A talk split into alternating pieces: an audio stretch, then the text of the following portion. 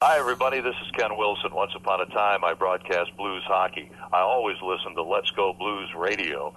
It's everything you'll want as a blues fan. Oh, baby. Hey, blues fans. I like to consider myself a friend of the show. This is TSN analyst and former blues netminder Jamie McLennan, and here's Kurt, Bill, and Jeff on Let's Go Blues Radio. Have you lost weight only to gain it right back after returning to your routine? Did your diet work for someone else but not you? Rockin' That ID Life helps you understand your genetic makeup to find a lifestyle that fits your needs. Together, you and RockinThatIDLife.com can focus on your health and meet your goals today. That's RockinThatIDLife.com. Ice Brewery is a proud sponsor of Let's Go Blues Radio. Visit centericebrewery.com today to schedule a no contact curbside pickup or make a reservation in their awesome tap room. That's Center Brewery located in Midtown St. Louis. Let's go Blues!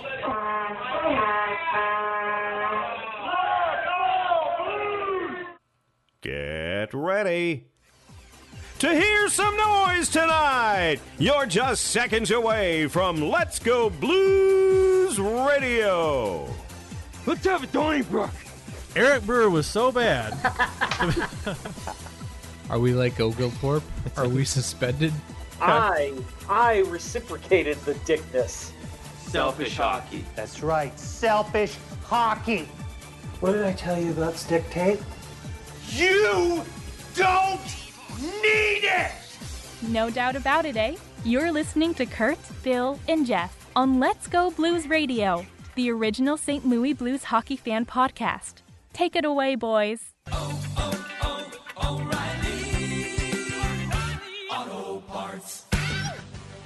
Happy New Year! Welcome to the first show of 2022, which is season 10, episode 17 of Let's Go Blues Radio. We're the often imitated, never duplicated, fully vaccinated, 10 time defending podcast champion, the original St. Louis Blues Hockey Podcast.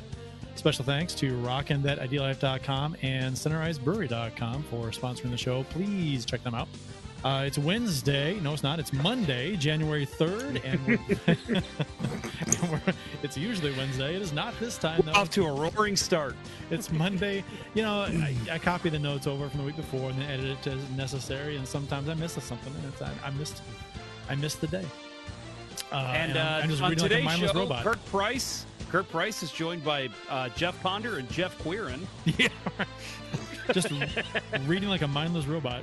This is franchise episode number 335 all time. To interact with the show, we're on Twitter, Facebook, YouTube, and Instagram. Just do a search for us. You will find us.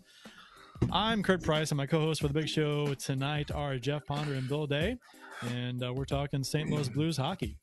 Um, guys, we uh, have a, a nice Winter Classic win to talk about. We've got uh, some Jersey fiasco nonsense to talk about. We've got uh, some little bit of COVID stuff. We uh, the Blues are healthy. All kinds of fun stuff to talk about in this show. Um, how was your New Year's? It was great. Um, I, uh, as I said, this. By the way, this might be the closest live shows we've had to each other. So we had one Friday afternoon, and now we're having one Monday night. Uh, kind of crazy. And uh, yes, and we'll get to this in a minute. Good to have beer for the episode again, uh, as I did not last week. So that's kind of nice. Uh, in my Patrick, It was- my Patrick Swayze etched mug. Can you see the Yeah, face there a little nice. bit? I mean, you can't tell I it's think you can see but- it better when you just chug that beer, and I think we can see it better. Well, well, Um, show. Uh, oh, true. Okay, we'll never stop me before. But no, I uh, uh, New Year's was great. Uh, the wife and I just uh, like, like I said on Friday, we just hung out. We played games. We so I beat her ass at every single video game there is, and it sucks because she gets so mad and doesn't want to play me anymore. Well, there's one game that she still beats me at, and that's Super Smash Brothers. So she made me play that a bunch. Uh, then I, since I said, "Hey, we just played ten games of Super Smash Brothers, we got to play one game of NHL '94." and uh, yeah, we did five minute periods. I beat her nine to one as the Senators over the Blues. So Oh, and, and insult to injury, that right? felt pretty good. Yeah, Yeah. they were awful in that game. Well, the Blues weren't good either. So Yeah, they were okay. They had Cujo. Cujo's no, fantastic. The Blues were not game. very good in that game. Uh, they were. I think they were. But- They're better than the Senators. If you, oh yeah yeah yeah sure. If you look at the ratings though, the and the Blackhawks and the what was the the, Right. the Sabres and the Flames, they were all really good, right? Red Right, Wings were because- good too. Red Wings were pretty good. The Canucks, the Canucks Canucks, were and the good. Sabres were good because they had Rangers. and Mogilny. Yeah, Yep. um, yeah. The I mean, the Blues' top line in that game is uh, Shanahan, Janney, and Hull. Oh, Yeah. Um, But I would And- take out Janney and put Emerson every time. That's yeah, what do. exactly, exactly. And that that yeah, that's why they weren't good. Um, I uh, I also uh, had a five goal effort from Bob Kudelski, so that was a pretty awesome night. Mm. Who is your Who's your defensive pairing for the Blues? Is it uh, Brown and uh, Butcher? I guess. It's Brown and Butcher the Or- the default. Yeah, I'd almost go Brown and Baron as opposed to Brown and Butcher in that game. I, remember, I remember switching Butcher out because Butcher's just so damn slow. And sometimes I Yeah, would but go he- with Doug Crossman. Doug Crossman. yeah. Crossman's not a bad one. Yeah. Good one. Good call. Uh, Uh, Bill, how was first- your New Year's? What'd you do? Uh, you know, stayed home, um, did the did the usual stuff. Um, you know, that we every year we just we wind up staying home. Uh, you know, watching movies. Actually, Kurt and I uh, and his cousin Jeff uh, got a game of Demeo on Yeah. the Oculus. That was fun. Yeah. Anybody have the Oculus out there and has uh, the game uh, Demeo or or Demeo or however you want to say it, D E M E O? Um, it's a fun game, like a board game. You you play like a D and D board game kind of thing. I've never I was never a D and D guy, um, but you know the, the whole virtual reality uh, uh, kind of thing It's kind of cool. So fun, fun stuff. Uh, yeah, my uh, New Year's was I did absolutely nothing, and it was glorious. You edited. Uh, you edited the New Year's show. right, I did in the morning. Yeah. I Hi. I'm or back. afternoon, I guess. Yeah. Oh, Right. but it, I, I, got, I hung out. Uh, you know, the kids went to a, a, a kid party, and I stayed home and I uh, I, I watched a movie. Uh, did I watch a movie? What did I do? Watched a. I watched something. Played- uh, played some Demeo. played- Yeah, played some Yeah. Demeo with me Yeah. and Jeff. That was that was fun. Yep. And uh, Oh, Yeah. I, yeah, I watched uh, MythBusters. I never do that. I like the show. It just happened to be on. I watched a couple episodes of that. I don't know. Low key. Hmm. Low key. We watched. Uh, we rewatched for the first time ever Doctor Strange, which I like that movie. That's a good personally. movie. It's a Um, really good movie. But my my wife just she I don't think she got it. I don't think she fully and she'll admit she didn't really understand the whole multiverse Comic book movies too complicated But- for your wife. No, it's not that. not that at all. It's just she she just never got into that. But now that she she got really into WandaVision, she got Mhm. really into Loki. She loved the Spider Verse movie, the uh the, the No Way Home. Uh, I think she gets it a little better now. Like it, it makes more sense. It clicks a little better. So we finally rewatched Doctor Strange on New Year's, and she was like, "Wow, this is a lot better than I remember." And I'm like, "That's because you're more in tune with what the multiverse is now." So, Yeah. yeah, great movie. I think if you go back and chronologically, uh, as far as the storyline goes, the Marvel uh, Universe storyline, if you watch them all in chronological order, uh, and you know, I think I think the movie makes a lot more sense as, as far as like watching it like randomly out of order. Um, Mhm. but uh, Ant Man, Ant Man was a really good. I, I was not expecting anything from Ant Man, um, but that was a good movie. That was funny. Yeah. And the Paul Ant-Man- Rudd's fantastic. Ant Man the Wasp. Ant Man the Wasp had the best. And I won't for those of you who are way behind, I haven't seen it. Uh, you know, it's got maybe the best uh, uh, end the trailer scene uh, of any movie I've ever seen. Oh yeah, It, it made me go. It made me go. Left you on a hook. Oh my god! yep, yep. so that was fun. I'm gonna have to get caught up on all these Yeah,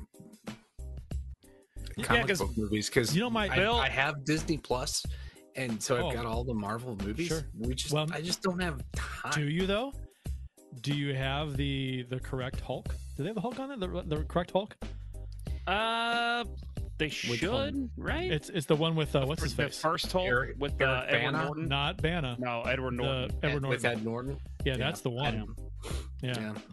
Um, I, Bill, I, you There's gotta- so many. Uh, there are so many Yeah. others. It will take me forever to get caught up, and then I can find that one on one of the other services. my I kids and. I my kids and I, we went, uh, we printed out the, you know, the, not how they came out in theaters, but the story, the, t- the timeline. We that's we watched them in order that way, so the story made better, more sense.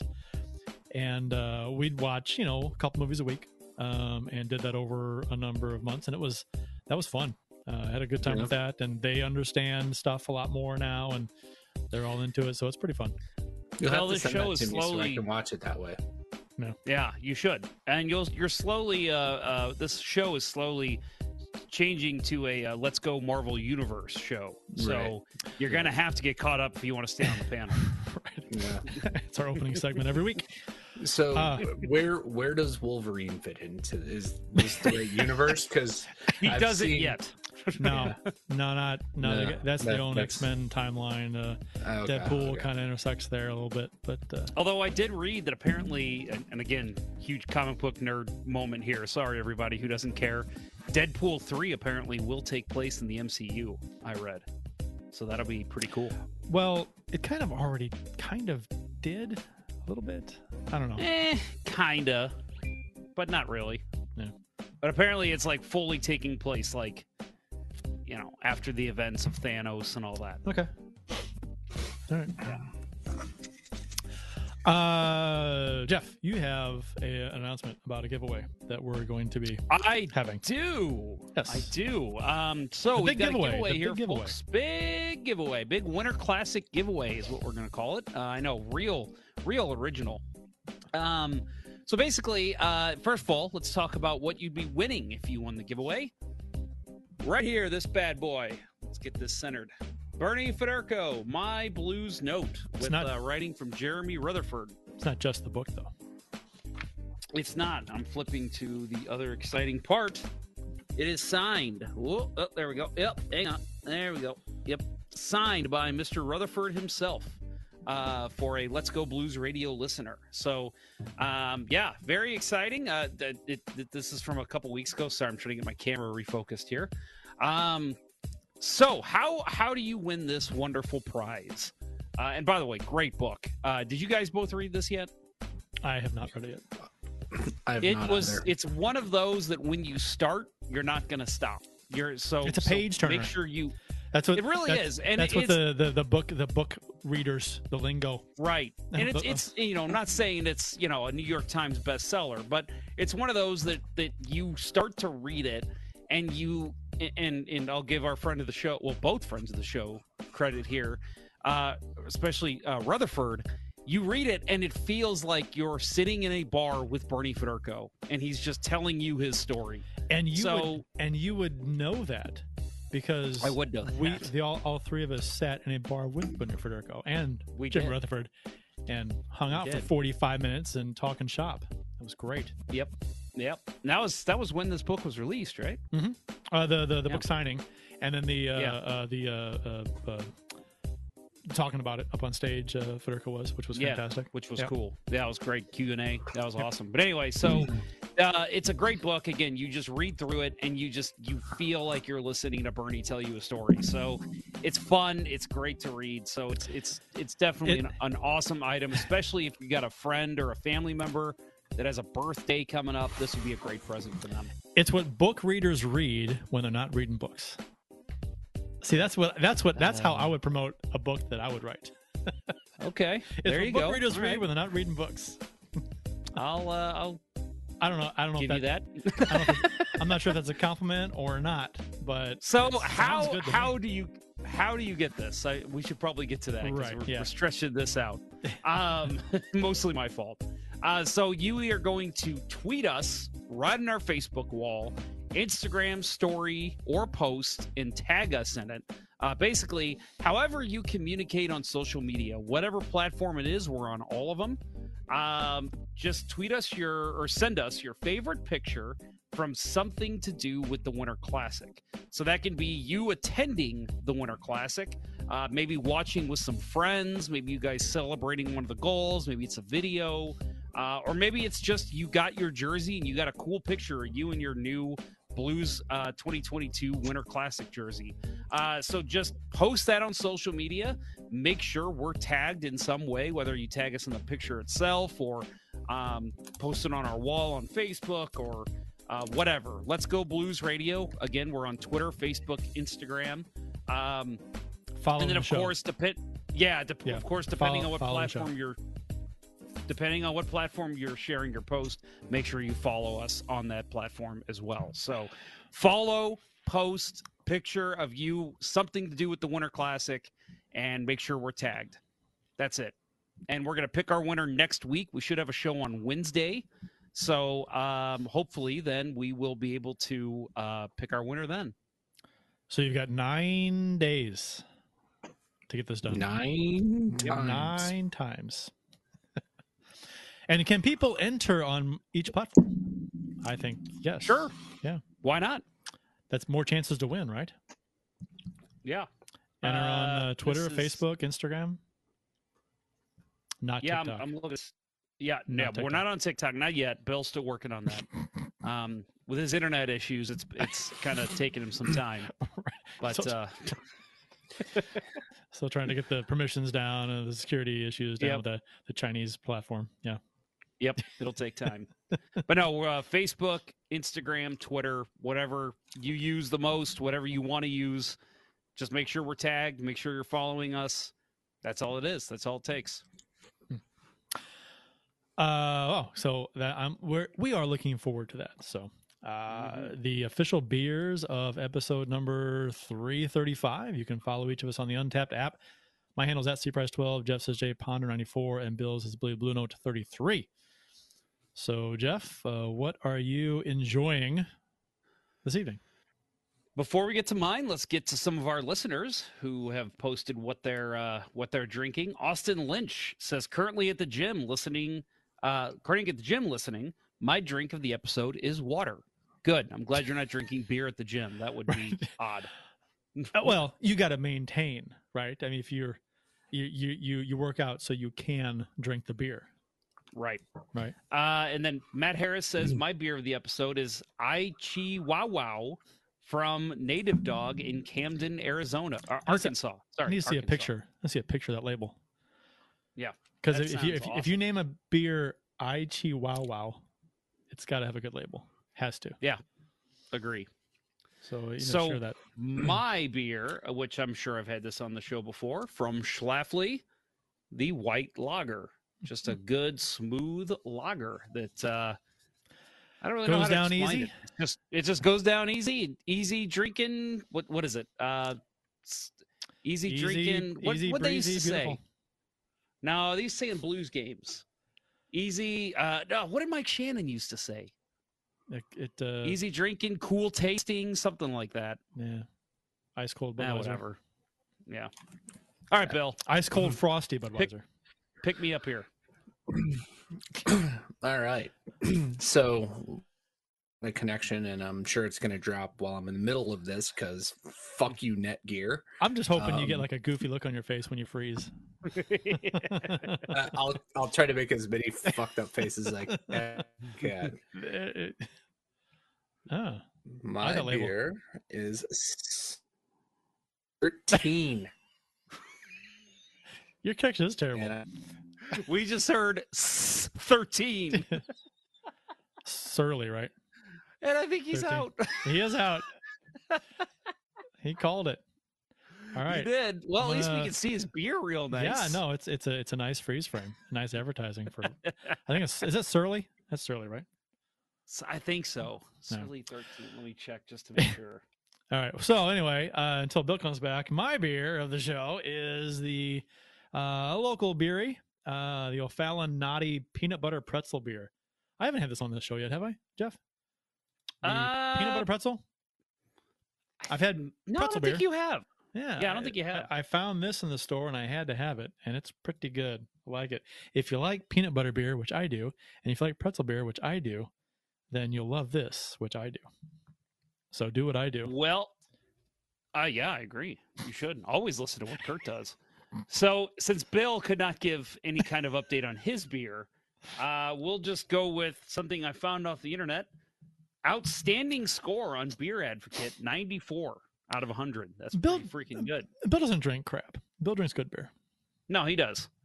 Uh, and yeah, every review I'm seeing is just awesome. So, uh, darker beer, So keep that in mind. Just gonna leave that up on the screen the whole show. Oh, it's. I hope it stays. it's going to be the promo for the show too. It's just-. I mean, it's up up there for a few minutes already. hmm Um, all right. Uh, to a couple. Of, uh, there's a couple of uh, uh, T Welcher 15, uh, fellow podcaster, Mr. Welcher. Um, how comfortable are you guys about the changing of the guard with this team and the next core of the St. Louis Blues right now? Be happy to get into that as soon as we get into some Blues talk. So we'll pause that question. Yeah, we usually get to uh, some blues talk. What about hour two? Yeah. Blues talk right now. Today in Blues history. Oh, oh Bill left us. Oh, I just lost Bill. That's Damn. lost Bill. Let me let me get up a placeholder graphic there. I should have had a placeholder ready to go. we knew that he was Yep, having issues. right. Could have We need to just nice. have a a Bill placeholder at all times. Right. Yeah. Today in Blues history, courtesy of the at STL Blues history Twitter account, January 3rd, 2015, TJ Oshie recorded his second career hat trick, four points in the game as he scored his 100th career goal. Jaden Schwartz recorded his 100th career point in the St. Louis Blues 7 2 win versus the San Jose Sharks. Um, let me guess, Jeff, you're going to say, I remember this game. Uh, I don't Hmm. actually. Uh, don't remember this game at all. There have been a few games where. Uh, oh, there's Bill. He's back. Oh, he's back on his phone again. Oh, there he is.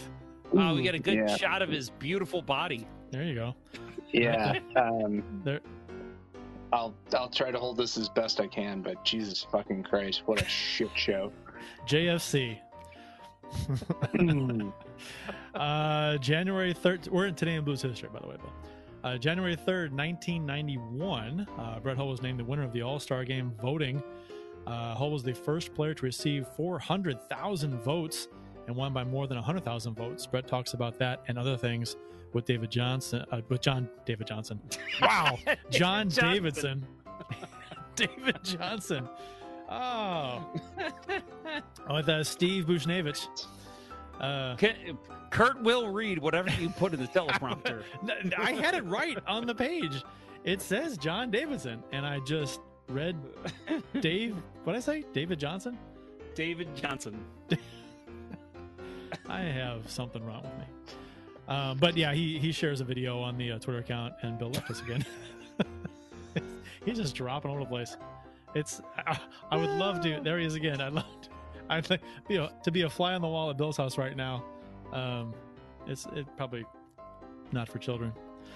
Uh, No. But he, he shares a video. It is not. It is not for children. he, share- he shares a video with uh, with uh, Brett Hull. uh, The interview with John Davidson uh, in between periods of this game It was in between the first and second, I believe. Blues were winning one nothing against the Rangers in this game. Uh, where the interview takes place, and uh, good long interview. Back when they used to do nice long interviews in between periods, uh, Blues games. I was miss that, man. That was cool. They used to Uh, like have like an actual studio set up. Oh, yeah. player would And come they- in and sit down. and they would talk to them about just other stuff, not like game related stuff. Nowadays, it's like, you know, what did you guys, what were you guys seeing in that first period? You know, you want to talk about this, talk about that in the, in the game. Uh, back then, they, just, they talk about stuff like this, about leading the, uh, you know, the league and, in all star voting and everything. So that, those days are gone. Yep. Uh, January 3rd, 1970, the St. Louis Blues beat the uh, Pittsburgh Penguins 6 to nothing. Uh, Red Kelly, head coach of the Penguins, had his players wear earmuffs due to the crowd noise. Uh, it didn't work as the Blues scored five first period goals. This picture, uh, first time I saw this picture was in the Note by Note book that was released back in 2000 or I think um, to commemorate. Um, I think it was 2000 or maybe it was 99. Maybe to commemorate 35 years of the of blues history, something like that. Maybe it's 2002. I don't know. fucking damn it. He's Bill. Was you looked fine? and he's I going. wonder if he realizes he was live. I don't know. There, there he is again. Holy cow. Okay. He's just. Yeah. This is fun. Yeah, so I I just can't get anything to work tonight. So the earbuds are out, and hopefully there's not an echo from my end. I apologize if there I- is. I hear no echo. I don't either. Matt Harris says, Bill, I understand that shitty internet struggle. It took me two hours to upload a PDF for a job application I did today. Thanks for fighting Oh. it for us, bud. Uh, that's back in the dial-up days. Two hours to upload a PDF. Remember, like the days of uh, taking like an hour and a half to download a song. Mm-hmm. Remember what it was like to to look at porn in those days? Oh yeah, I it's mean, like line by line coming out. Not porn. I'm- oh, oh, this I'm picture's gonna be hot. Yeah. This is gonna be hot. Two hours but we later, were I conditioned. It's almost there. A lot of us were conditioned by scramble porn to be okay with that. So Mhm. That's right. you know, That's right. That's It was always better than scrambled True. porn. I, kids nowadays, they have no idea. I don't want to. I don't want to sound like an old man, but I mean, kids nowadays will never, never know the struggle of trying to, you know, uh, get off with scrambled porn. I was like, oh, you trying to like make out? What is that? Oh, I think I saw a boob. Uh, uh, maybe I don't know. What was that? I don't know. It looks like they're having fun. certainly Oh, sounds I heard like a moan. it certainly sounds like it. Yeah, the audio would come through, which, yeah. Mm. scrambled porn. Is that a thing still? I don't think so. No, I don't know. because you don't have static anymore. Right. Scrambled porn was on purpose. You you weren't paying for the station. You didn't get to watch it. That was that was why it Yeah, was. but, But you, you got to it's hear not it. scrambled anymore. It's HD. HD now doesn't have the scrambled shit. well, I know. I, I, okay, okay, yeah, that makes sense. They just they just Come on, channel- you're a channel- tech guy. You should Well, know this. I'm just saying they you know they just, I guess they just turned the channel off. Whatever. It's like a flip of the switch. Yeah. Anyway, uh, along with that tweet, they tweeted out the uh, rosters for the two teams, which is always fun. It, if you're not a, uh, we say this a lot. If you're not a follower of at STL Blues History, be a follower because every day it's just good stuff. Uh, ju- if not just for the con for the uh, text content to see to hear what happened or to read, you can see pictures, video, um, old programs, uh, rosters, and stuff. Uh, just fun. I mean, the Blues goaltenders this game you can see on the roster is Glenn Hall, Jacques Plante, Ernie Wakely. Phew. Yeah, Yeah, I, just- I forgot that back in the day, Jim Morrison started his uh, career as a Pittsburgh Penguin, not as a lead singer of Van Morrison. Right, a defenseman who had uh, Yeah. played in four games at the, to that point in the season. Had uh, uh, what four? Let's see, he was a defenseman. Uh, four games played. Uh, what's GA? Game four games played. Five Games played. Go- it's got to be goals, right? Goal. GA is be goals. Why would GA be goals? No, no, no, no, no, no. You're looking at goals against. You're looking at the goalie stats. So it's No. uh, position, no. then goals, then assists, then points, then. Oh yeah, you're right. You're right. I'm looking up a column. Sorry, Yep. my bad. So four You're right. goals, five assists, nine points, and 26 penalty minutes. Right. Jim Morrison, number twenty-seven. But he never broke on through to the other side. No, he didn't. Oh, apparently not.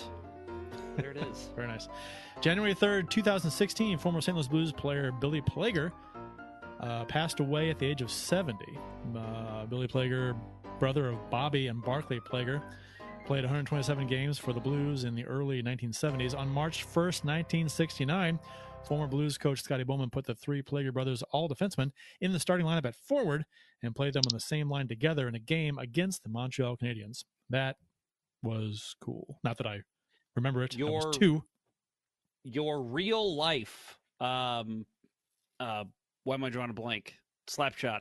Yes. Um, oh, go ahead. I'll let you. the- let you. what- m- ah, d- just the damn it. Hanson brothers. Hanson, the Hansons, the Wow. Hansons. Turn your hockey card in at the door, man. Come on. What's wrong with you? Sorry, Putting on the. Putting on the foil. There you go. okay. Oil. A little, little Jesus. redemption. A little redemption there. Thank you. Yeah, you want some? um, we will. Um, let me see here. Let me get the. Uh, You're missing one. There it is. You want me to just go ahead and do it? what's that? Missing one. What? January 3rd, 1976. Oh, Gary good. Unger became only the second NHL player to play in 600 consecutive games in a St. in a St. Louis Blues 3-2 win versus the Minnesota North Stars. Unger scored the game-tying power play goal. So there you go. There you go. There you have it, and there you are. Today in Blues Mhm. history. Uh, we'll we'll uh, get into the Winter Classic win, uh, along with some other stuff, and uh, uh, Mr. Uh, Thomas Walter's question about the changing of the guard with the Blues, uh, which we're happy to talk about. Um, after this word from ID Life.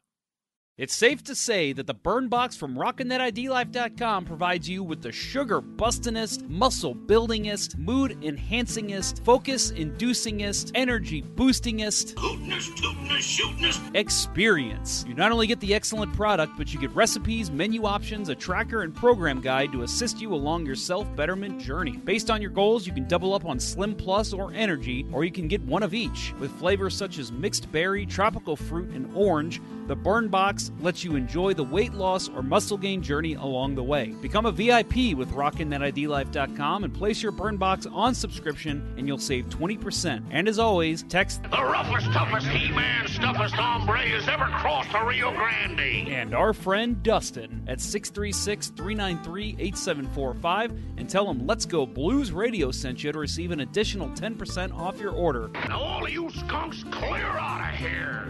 And go over to rockinthatidlife.com. Uh, so, a couple other comments we should get to. Matt Harris also adds, I'm so excited for this beach themed edition of the Let's Go Blues podcast, which I think we'll, uh, Yeah. we'll get into. I'm sure everybody knows what that means. If you don't, you've been living under a rock. Uh, and uh, also, we'll add, let's see, one more from Matt Harris. Let's just say if I get this teaching job. Uh, which we all know he's said he's applying for jobs in Missouri, uh, y'all are going to be catching me at center ice way too much. Hell yes. Look forward to that. Nice. I'll be there a lot this month. I really will. you have a you have a problem you want to talk about, or Well, I'm just saying I've, I've got a ton of blues games I'm going to this month. and Okay, I think. I'll be going to center ice before each of them. nice, nice Yeah. for the riding the shuttle. Oh, yeah, of course. I was- Don't uh, forget, two weeks from today, is it, Martin Oh, yeah? Day, Chris Pronger retirement day. Chris Prong Well, retirement game. We all will be there.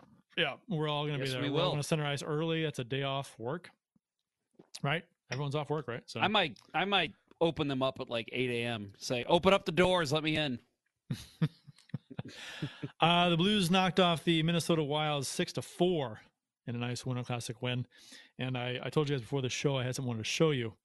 Um, Oh, yeah? Hey, Kurt, I think you Yeah. had something you wanted to show us. right. That's uh, yeah. Well, when I said to remind you, uh, for you to remind me, that was mostly if I forgot. Well, that's But that's what I'm doing. I'm just- reminding okay. you right now. All right. So Amy got me this, which I've got a couple metal signs here, right? If you can see the one behind me, the metal uh, blues uh, third jersey from Yeah. a while back. Yeah, and I've got a big, huge blue note on the wall over here, which you can see on the on the Bally Sports Midwest commercial if you watch uh, that. But um, check that out. Winter sign, Ooh. Ooh.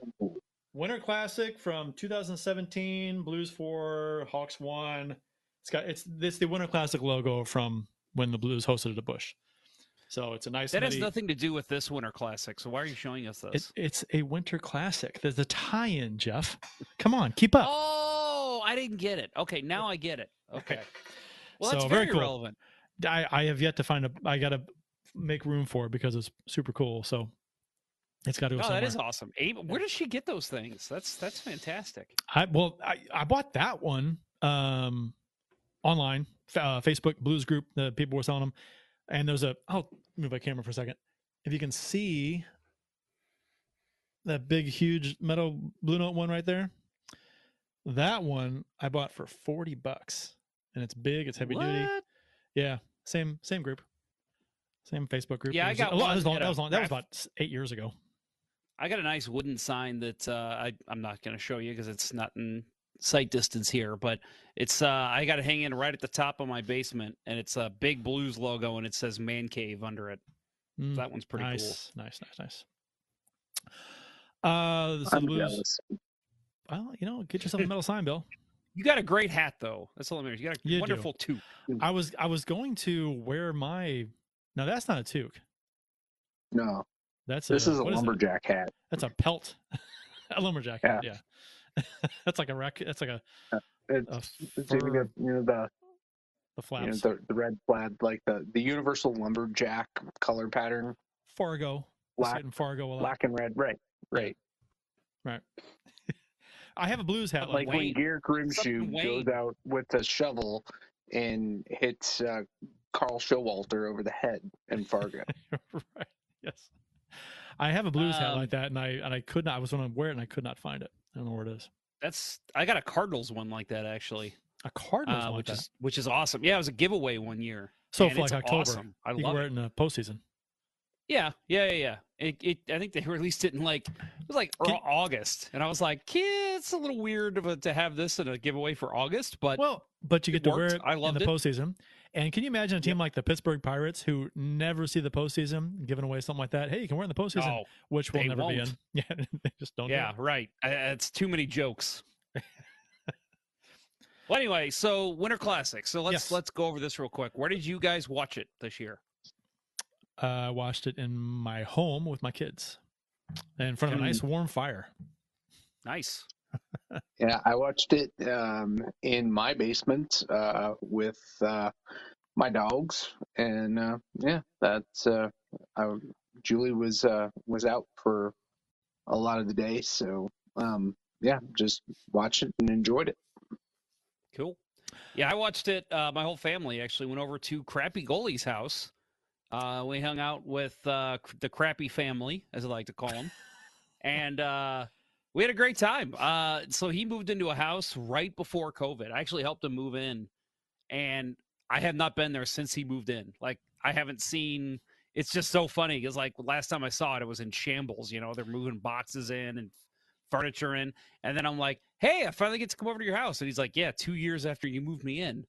So, um, it was cool, you know. And, and then uh, I, I showed a, a picture online of uh, for Christmas. His daughter's a big hockey player, and uh, they set up uh, synthetic ice in the garage, and it's a it's a shooting zone now. Like they're they're such awesome parents that they actually are like, we'll just keep our cars outside in the winter. Who cares? Oh, that's I- and do they do they commute to work? Are they working from home? Because if they got to go every morning, No, they they it's cold. drive every morning. oof, Uh, I know that uh, the crappy mom, she or I guess crappy wife would make more sense.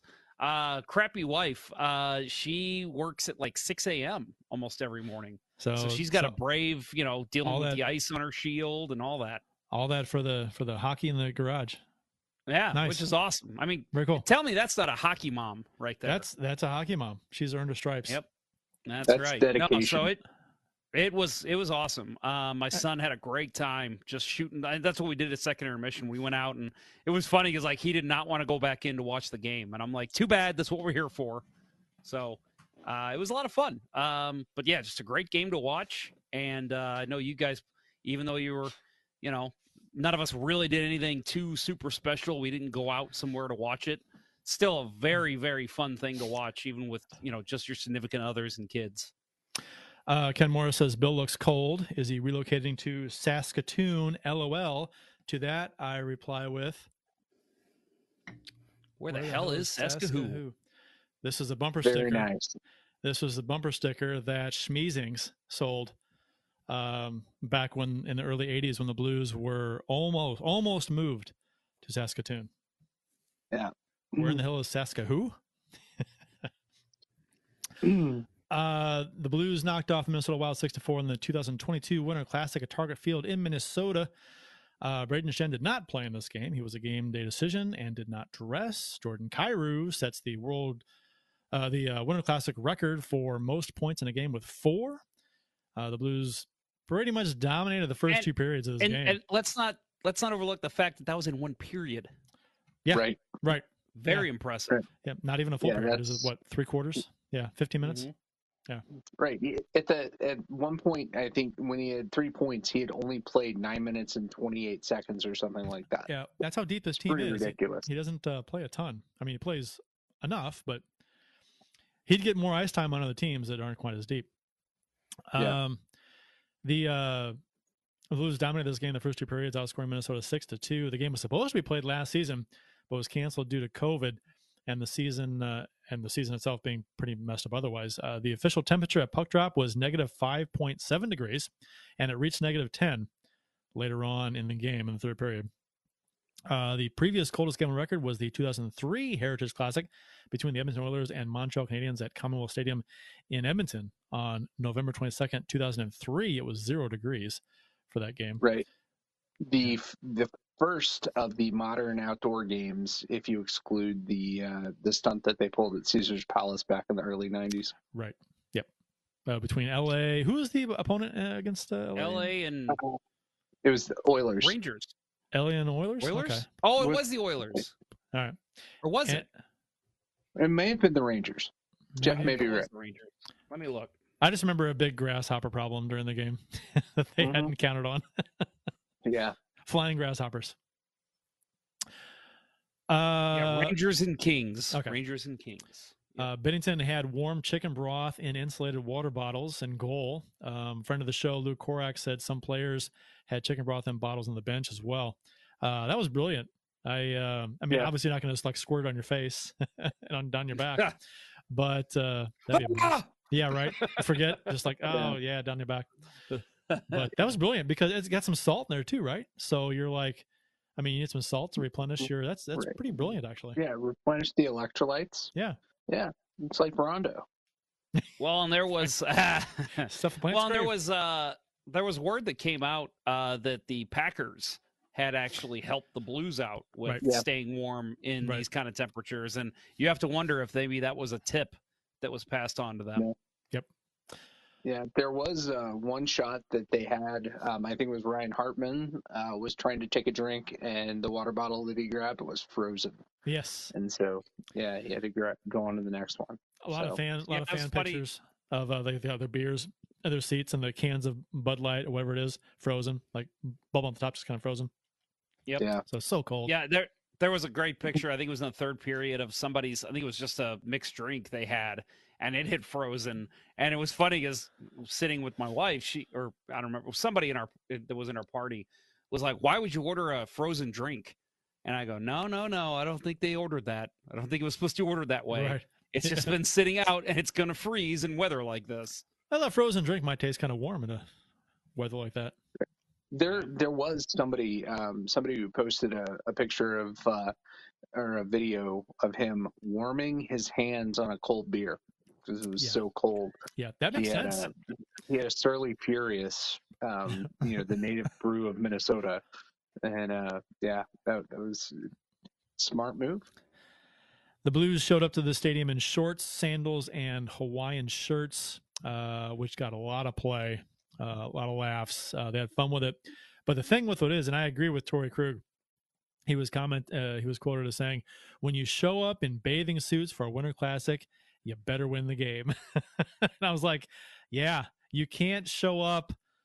acting overly loose and and having a having fun and goofing off almost and then tanked on the ice that would look bad so yeah you have to win they did so And what I love, and we talked about in the in the preseason, one of our preseason shows, you know, the uh the Blues just seem to be having fun, especially coming back this year with Binnington going on the ice as a skater and the the Berube chalk outline. And we're still seeing it. You know, we're seeing the question of the day or whatever that is that comes out. Some of these, some I think it's about once a week where social media posts that, and we're seeing it now. And eh, but it's it's it's exactly what Krug said. You have to back that up. You can't just go out and mm-hmm. have fun and then lose five nothing. So for the Blues to come out with that kind of swagger, I love it. I Remember- love it. Remember in uh, 2000 when the blues uh, flopped against the sharks uh, when they won the president's trophy um, and they and jamal mayers and some other players like did some weird Mhm. stuff with their eyebrows they were like Right. they cut tiger stripes in the eyebrows Yeah. just kind of uh, entering the series like overly loose and having too much fun and being ridiculous and they flopped and i look back on it thinking yeah their their head wasn't in the game uh, in the series not not i mean Yeah. not really not entirely and uh, so that could have been the play here you know if they'd flopped on the ice like almost like minnesota did minnesota looked terrible first two periods um but you know it all worked out and uh now it's the thing of legends so it's a it's funny how it works out I wonder if we'll see this again sometime soon. the the the beachwear A beach wear, yeah, like for a cold game, You or can't- you know, seeing no. where other teams take it. Not for a Not while. saying that you can't re- you can't copy it you gotta do something your own thing I don't you think know? you may, maybe you don't copy it, but maybe you replicate it in some way. You do something crazy. well they were going to, to sh- you heard what binnington said but they, he had a bunch of lumberjack shirts bought Right. and uh and but they decided that you know they didn't want to do that and then so he he he said to the press, he goes, "So I got like thirty lumberjack shirts. If so, if anybody's a large and extra large, I got some extras." uh, this was the Blues' uh, second outdoor game. Both were winter classics, as opposed to the uh, outdoor series or the stadium series.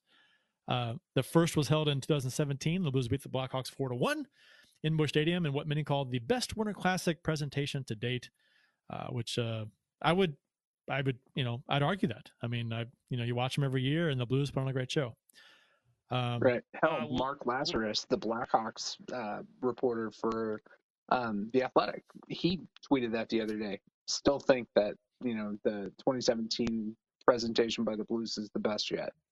And a Blackhawks uh, reporter would know because he's been there so often for the his team. Right. Yeah. Right. No kidding. Home and away. Yeah. He's seen yeah, plenty. right.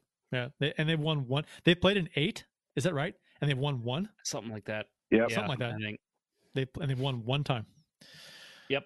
No, I, I, uh, I, and I loved. You go back and look at that and, and compare it to this year or the last Winter Classic, and yeah, it. I mean, it does. I I loved a lot of the Minnesota atmosphere. Some of the open was fine. We'll get. Uh, I'm sure we'll talk about the. Uh, well, I don't know if we will or not. The puck drop ceremonies. Oh that no, they had. I don't have it down, but we can talk about. I That I did, was was that weird. was so unorganized to me. It was so weird. It was like they didn't tell anybody like, "Hey, we're to like go to this guy, then you, then you." Like it just looked like nobody was ready. And whole- people yeah. were just shocked like, "Oh, oh, now it, now we're doing our puck drop." Like it was Yeah. so weird. I just The- not a fan of the way they presented that. the whole point of the puck, the ceremonial puck drop, is to have a ceremonial puck drop, and they would they would announce, you know, the the the whoever they did like eight of them, right, or something like that, and they would show who's doing the puck drop for on this sheet of ice, on that sheet of ice. they had the smaller sheets of ice around uh, the main the main ice sheet, and uh, but then they would go on to the next one, and then the next one, the next one, and say who it is, and sometimes they drop them, sometimes they wouldn't while they're on camera, and then they just and they didn't say okay let's drop the puck or whatever they didn't do any of that they just moved on to something else i'm like they didn't even show the main one it was so Yeah. weird I, it was it was odd. odd it was odd it, it was pretty unorganized nobody knew what they were doing Well, it seemed Yeah, like the TV crew. Oh, go ahead, Bill. I was just going to say it was like it, it sounded like on the Minnesota end you know, that they didn't realize that Jared Spurgeon wasn't going to be in the lineup until right it, until that point. They're like, uh, and uh, we need uh, Minnesota native. Uh, let's see who's here. Uh, Alex Goligoski, come out here. Yeah. Right? It, it was just so weird. yeah Like, like you said, completely Yeah, that- disorganized. they did Yeah, they that did- felt yeah. weird. That felt Yeah. really weird when because I looked at him like, okay, that's not Spurgeon, and then I was like, oh wait, he's not playing. And did they even say it was Goligoski yeah they did over the broadcast? Okay, they I did. didn't I didn't hear it. I kept thinking, okay, who is that? And then finally I saw him skate away, and I was like, okay, that was Goligoski. But just weird. It was just such a weird Can- presentation. Ken Morris said Pat Verbeek in the outdoor Vegas game that we talked about earlier claimed he is the only player in NHL history to be tripped by a grasshopper. Yeah, That's That- pretty good. wouldn't surprise me. Um, yeah, it was it was just a weird, and then like uh, the the TV crew seemed like it was off too because like, and I know these kind of things will happen in live TV, but they cut to uh, I think it was an old I can't remember I think it was a Golden Gophers coach. Uh, he was with uh, Mikko Koivu and uh, was it Wes Walz? Who was he with? He was with another Minnesota Wild player. And when they cut to the old coach, which I didn't recognize him, they had it listed as Mikko Koivu. And I'm looking at it and I'm like, my God, Mikko Koivu has not aged well. This guy was like in his 70s. I'm like, that's not Mikko Koivu. And it took him a while to like pan over and show actually Mikko Koivu. I'm like, does anybody know what's going on right now? Right. It was Lou Nanne, right? It was That's right. that they were showing. Uh, yeah. That, that just- was Yeah. I, I it was it was so unorganized. Um, so off to a poor start uh, on the broadcast Yeah. as far as their presentation goes. Um, And if anyone listening live right now was at the game or you know maybe even knows somebody who was at the game any kind of feedback you have i mean i i've heard from friends i I have one friend that went and he he said you know just obviously greatest time of his life he didn't go to the 17 classic said everything in the arena was great but as far as the broadcast goes didn't get off to a good start No. Uh, the Minnesota Wild uh, hosted a Stadium Series game back in 2016 versus the Chicago Blackhawks at TCF Bank Stadium. The Wild won that game six to one because the Hawks don't win these things. Um, they can't beat anyone in an outdoor game, and they've played in a lot of them. And hell, they they can't even beat anybody in an indoor game nowadays. That's So- right you Uh, hate T- to see it They hate to see it. TNT had acquired the rights to the U.S. television broadcast back in April. ESPN and ABC had a full slate of college football bowl games on New Year's Day and was unable to accommodate the Winter Classic.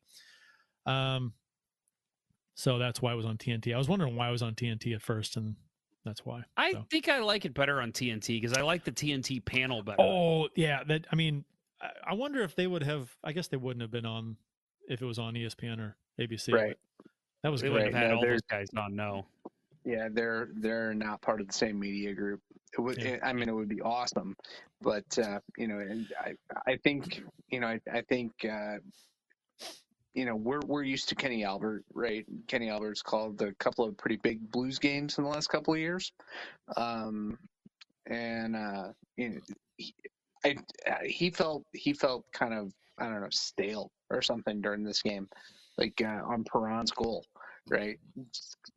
Caught him by complete surprise. Well, it was yeah, you know, but I- yeah. I mean, it was a I don't know. I I, I think I would have liked Butchergrass for that. Hmm. I'll disagree. I don't know. I mean, I, I, there, I think, I think Albert was the safe choice for this. Yeah. Yeah. But, um, not only did the Blues win the game on the scoreboard, but they won all the important, the all important jersey battle too. Uh, once Oh again, hell yeah! trotting out the best Winter Classic sweaters uh, ever. Uh, you could argue that the Blues have the t- best two Winter Classic sweaters ever. Uh, they're classic blue ones from 17 and uh, they're complimentary off whites from uh, this season. So things of beauty. Right. How many tweets did you see during the game that people, you know, non-blues fans? Um, I, I think uh, Ryan Lambert comes to mind, calling for the, you know, the jerseys to be the permanent jerseys, right? Get rid of the the regular home and away in favor of the Winter Classics. We said that we said that after 17 when we had we saw the blue ones. We're like, oh, make these the home jerseys or the away or however you want to do it, and bring a white version and make that the home make the and have those two. That we Right, and that's that basically then. what they've done. Yes, yes, and it's almost like the long play, right? So they in seventeen, okay, it's all set up. We'll, we'll have the we'll have the the the blue one for the home game, and then if we get an away game, we'll have white ones, and then a year or two later, we'll switch out and we'll have these both. It's just it's set up for that, right? I, I Do you I, think I, they're going to do it? I think they will, and I think they'll they may switch it from the cream off white to white. Mhm. Um, Right. uh, and then, but I think they, if they don't, I think they should. I'll say that I They don't should. think they will. Whether they do or not, I don't know. I think they should because it's such a better look, and not not right, Right. away. Yeah. I bet you they'll do it, and maybe if they do it, it won't be next year. It'll be like the year after. Right. There were there were minor tweaks to the the previous Winter Classic jersey before it became the Mhm. um the third right Good so changes. I, I i think right and and i think that making it a pure white jersey you know th- that that popped in the outdoor game but you know it's off white is is not so great during an arena game presentation um i think you you do that maybe maybe tweak the lines on the uh, the shoulders a little bit Yeah, i think you're good maybe bring them down a hair. I don't know, or Yeah. round them off, maybe. i think round them off Yeah, I think rounding them off because they do look like they kind of stopped, just cut short. I think that's the only my only suggestion, maybe to to to, to round those off. That's that's it. Which think these are which would dream fellas. I think they should do it. It I don't be think they will because I think I think basically right now you have first of all, let's hope they've done away with the retro and reverse retro bullshit. Let's hope those are done. Now you've got four jerseys, and I think what you do is and, and this is I think this is what they're going to do. They're going to keep their home and away. They are now, and then on Saturdays because that's what they've been doing. Follow the Cardinals route. Saturday home games they've been wearing the the Winter Classic blues. I think on Saturday away games now they start wearing the Winter Classic whites.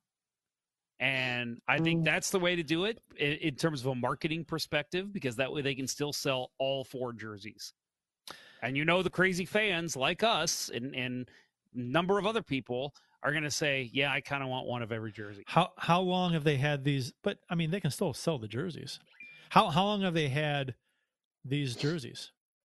When did they switch to these jerseys? They switched to them after the the piping, the yellow piping. The white, the yellow Yeah. pipe. It's been it's been twelve years or so, something like that. Yeah, that that was years? done away Like with in uh, 09, I think. So, So, yeah, I I mean, think you're about no, right. it wasn't 09. It was when Paul Stastny signed here. When was that? 2014.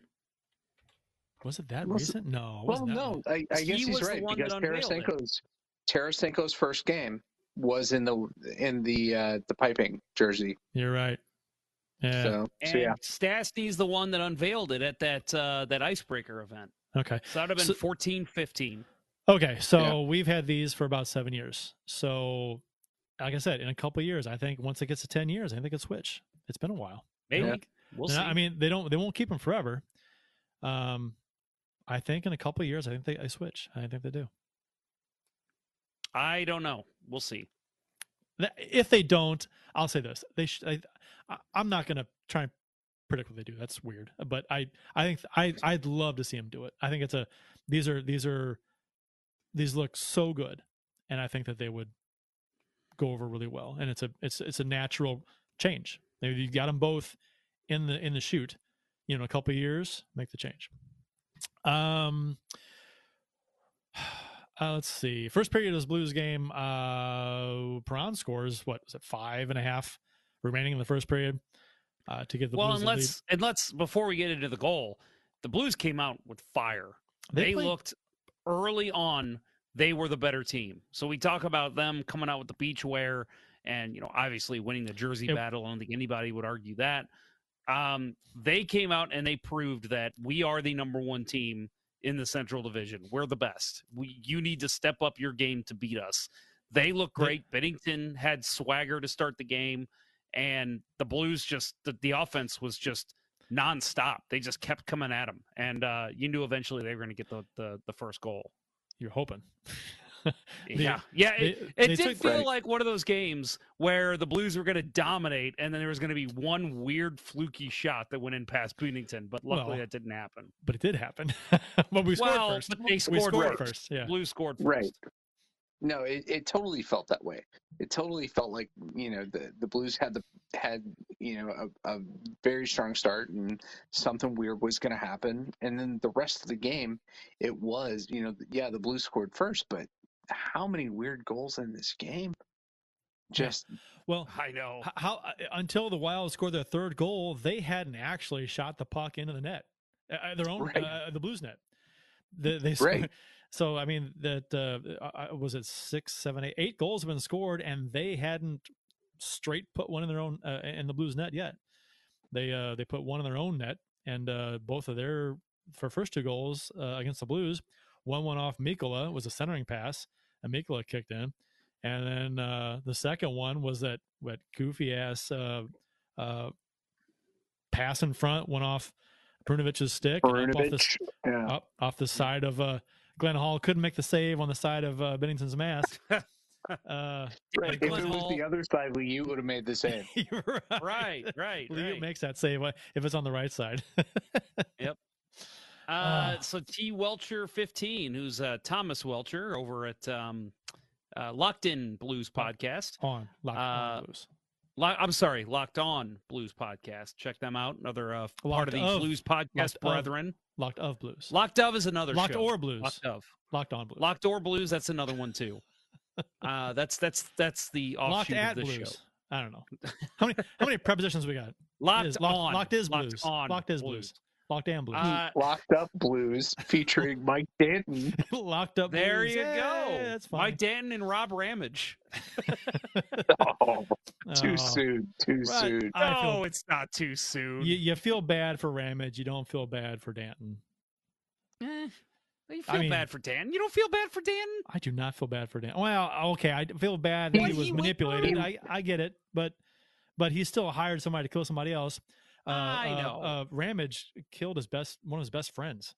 I know. It was I a know. mistake. On accident. So Um, T. Welcher 15. Ha ha ha ha. Yeah. Yeah. Think he liked our preposition talk. Uh, but to get to his original comment, thought the ice in the first period hindered both teams. Not sure if they just adjusted or fixed the surface with the Zamboni, but the puck was bouncing all over the place in the first. And that brings me to a question I wanted to ask you guys. And because I think I think the blue I think both teams did adjust. I don't think it was a, a matter of the ice getting better. I think teams they just both, you know, these guys are so good on their feet. They're used to dealing with bad ice here and there. I think they just Well, adjusted. Perron- Feel free to you know, it's funny that Perron What? said the ice was great. Uh, after was after the first period as he was leaving the ice was Perron. Yeah, yeah, yeah. yeah. It- he did say the Yeah. ice was really good, but I was wondering about because they were they had questions of whether the the extreme cold would make the ice brittle. And then there was I don't know if this was actually true, but they said the, the NHL was actually warming the ice. Uh, Yeah. maybe, and maybe it was, you know, but they they ran sure the, they the, the, the the the the cooling uh, pipes that they'd run under the ice normally was probably maybe water that was warmer than usual. I don't know, but Yeah, it was. Uh, They had to heat it because uh, the problem you run with with ice that that thin um, in such a cold temperature is that it'll crack. Mhm. It'll crack more. So you have to heat it a little bit so that way it, it's it's weird the science behind it. But, but it's funny because I was like the, the the the game. I turned to my daughter and I said, "This game just sounds cold." You know the the the, the pucks hitting the sticks and the boards. It just sounds cold. Everything sounded hard. It, yeah, it wasn't like a pop, the pop that you usually hear when Yeah. like there's a pass tape to tape. It was more of a crack. Of a- yes, Like- exactly. Exactly what I was going to say. Right. yeah, it just sounded cold. Yeah. Like, oh man, it just sounds miserable out there. Yep. But Um, you know, but- maybe but I want- maybe Perron's not the guy to ask though, too, because he's the guy that grew up playing outdoor rinks and come back, that's right. right? Yeah. That's right. So he's he's used to that brutal stuff. Um, Yep. Yeah. Well, Tarasenko said he was used to it too Well- because he, I mean, growing up, he'd play in the morning in Russia. They said it was like playing in. Siberia. Yeah. Um, so let me ask you guys, uh, just in terms of of these weird, wacky goals that kind of uh, went in off defenders. When, eh, eh, you know, I think a lot of it is just you know it's hockey. This kind of thing happens, but it did it did seem to happen a lot in this game, and we've seen it in other Winter Classic games. Do you think players are just it, it's just a different feel when they're on an outdoor rink and they just are either maybe overcompensating for some issues they're feeling or uh, maybe they're thinking they have to play the puck differently because it's outdoors and the weather's different. Uh, do you think there's anything to that with these guys, you know, having some weird goals go against them? I don't know. It's Yeah, hard to say, I mean, but it, it could be literal brain freeze. I mean, it is it is fucking cold out there. Um, but no, I I mean, I think I- you have to you have to try to compensate for you know for one keeping yourself warm, and you're probably going to play a little tighter than you usually do. Um, but you know it's it's going to be an adjustment. I mean, the lighting is going to be different. I I don't think both teams had a chance to play under the lights during practice leading up to it. Um, you know, and I, I, think there are a lot of adjustments that you're going to make in game, and you know, it just it turned out to be a very fluky one. yeah, and I, and a couple of the goals that went in, like the one off Mikkola and the one off uh, pretty much a stick off the side of Binnington's head. I I'm not sure how I'd attribute that to playing outdoors. It just seems. It Right. seems. I mean, fluky goals happen all the time in the NHL anyway. So I, I mean, it just, I, I, I'm not sure I see a correlation with the goals scored in this game necessarily. Right, and think I Kyrou's agree. Kyrou's goal uh, and where Hartman scored for the Blues, and you know, Yeah. Hartman's goal that Mikkola sco- scored for the Blues. Yeah, the, totally, totally the same play. You're just trying to cut the puck off in front of the goalie, and you put it into your own net. Perron gets his eighth of this uh, the season in the first period. Uh, five and a half left. Uh, O'Reilly takes a shot, deflects to Perron, who takes a quick shot, and it just goes in before uh, Talbot can get over. Who was reacting to the initial shot? Just a bad break against Talbot. Um, and then uh, You know- Capri- you know what I love most about the outdoor games, I think, is is the sight lines. They've figured it out a little bit. I think on on live TV, it looks a lot better than it used to. Um, but the sounds, I feel like you hear the players better because you don't have the fans right up against the glass. You don't Mhm. Have the the audio just Sure. piping through on a tiny rink. It's you hear so like when Perron scores, you just hear the whole Blues team just woo. it's like, just- a yeah, it's, like a awesome. It's, like, a, pickup game. it's like a, a a hybrid between no fans in the stands and having fans in the stands. You you get the crowd Yeah. noise, but it's not right on top of the mics. Yeah, I get Yep. that. Yeah. Uh, Kaprizov scores 25 seconds after Perron scores, so the the one nothing lead was short lived. Um, lucky bounce. We talked about it. Uh, he goes to the corner, throws it in front. Uh, Mikkola is trying to block the pass, goes off his leg and in. It's just bad break. Um, Blues were killing goalie Minnesota. Pointed out, uh, Crappy goalie pointed out on this goal. I don't remember who it was that Kaprizov was trying to to pass it to, but if Mikkola just lets that pass go, that's right on the tape, Yeah. and that guy's banging home uh, uh the shot It's- right there with an empty net. Right. Uh, it's just a there's bad break. there's no way Binnington gets across. It's a great play by Capris. Cap, Cap, uh, la la la la. Capri Sun. Capri Sun. Capri Sun. Got Which it. is what My, my daughter Um, called him Capri Sun during the game. That's Right. nice. That's Julie awesome. said the same thing. Yeah. Are they saying Just- Capri Sun? What? Nice. Might as well. No, that's it's just a it's a great play by him, heads up play, and and I appreciate Mikkola. The only issue he did was that he had his skates angled towards the net. But when you're skating back and trying to block that Yeah, pass, he's- it's hard to angle your skates any different. So it's you know a lot of people I think were kind of uh, upset a little with Mikkola putting in his own net, but that puck's going in the net anyway. he didn't. It's not like he slid on his belly and the puck hit him and and he carried the puck in the net his whole body. You know, it's it was a this is a bad bounce. Um, it happens. Uh, Blues were owning Minnesota uh, at this point, one to one at the end of one period. Uh, outshooting them fourteen to six in the first. Uh, the Blues killed off both penalties. So Minnesota Minnesota had two power plays, uh, and the entire first period got six shots in you know in their their home state, uh, and that's uh, the Blues killed them. And the second period, the Blues got the results from that play, and well, they you sorry, I'm going to interrupt again, but um because that's just what I do, right? Uh they said how many penalty minutes Binnington has this season. I was shocked. yeah Um I'm, tr- I'm trying to find it, but I he has I like minutes, it's, Is it uh, twenty minutes, something like that. it's like like that. 19 minutes, I think. yeah, I can't seem to find um let me look it up on nhl.com. It doesn't just have it in his normal stat line, but yeah, and I think it's because he had a misconduct before, right? Right. The, he get a wasn't it the stick swinging incident? yeah, Yeah, I think so. Yeah. So that that's going to bump up anyone's minutes. But to hear that a goalie has that many penalty minutes and that many more than probably 50, 60% of the rest of the roster, it's uh it's pretty comical. Keith Price says in the YouTube chat, the outdoor games appear slow. This one appeared really slow due to the extreme cold. I like it. I feel it helps non-regular hockey fans follow the game. Just a random thought. That's interesting. Um, it did. It, I mean, I get it. It seemed a little slow. I thought um, puck handling. The puck was a little harder to handle. Um, they were Yeah. saying that they were saying the pucks were kept at a good temperature. Um, and like I said, Perron said the ice was good. So I mean, I I thought for a second the ice might be an issue, but it apparently wasn't. Um, Right.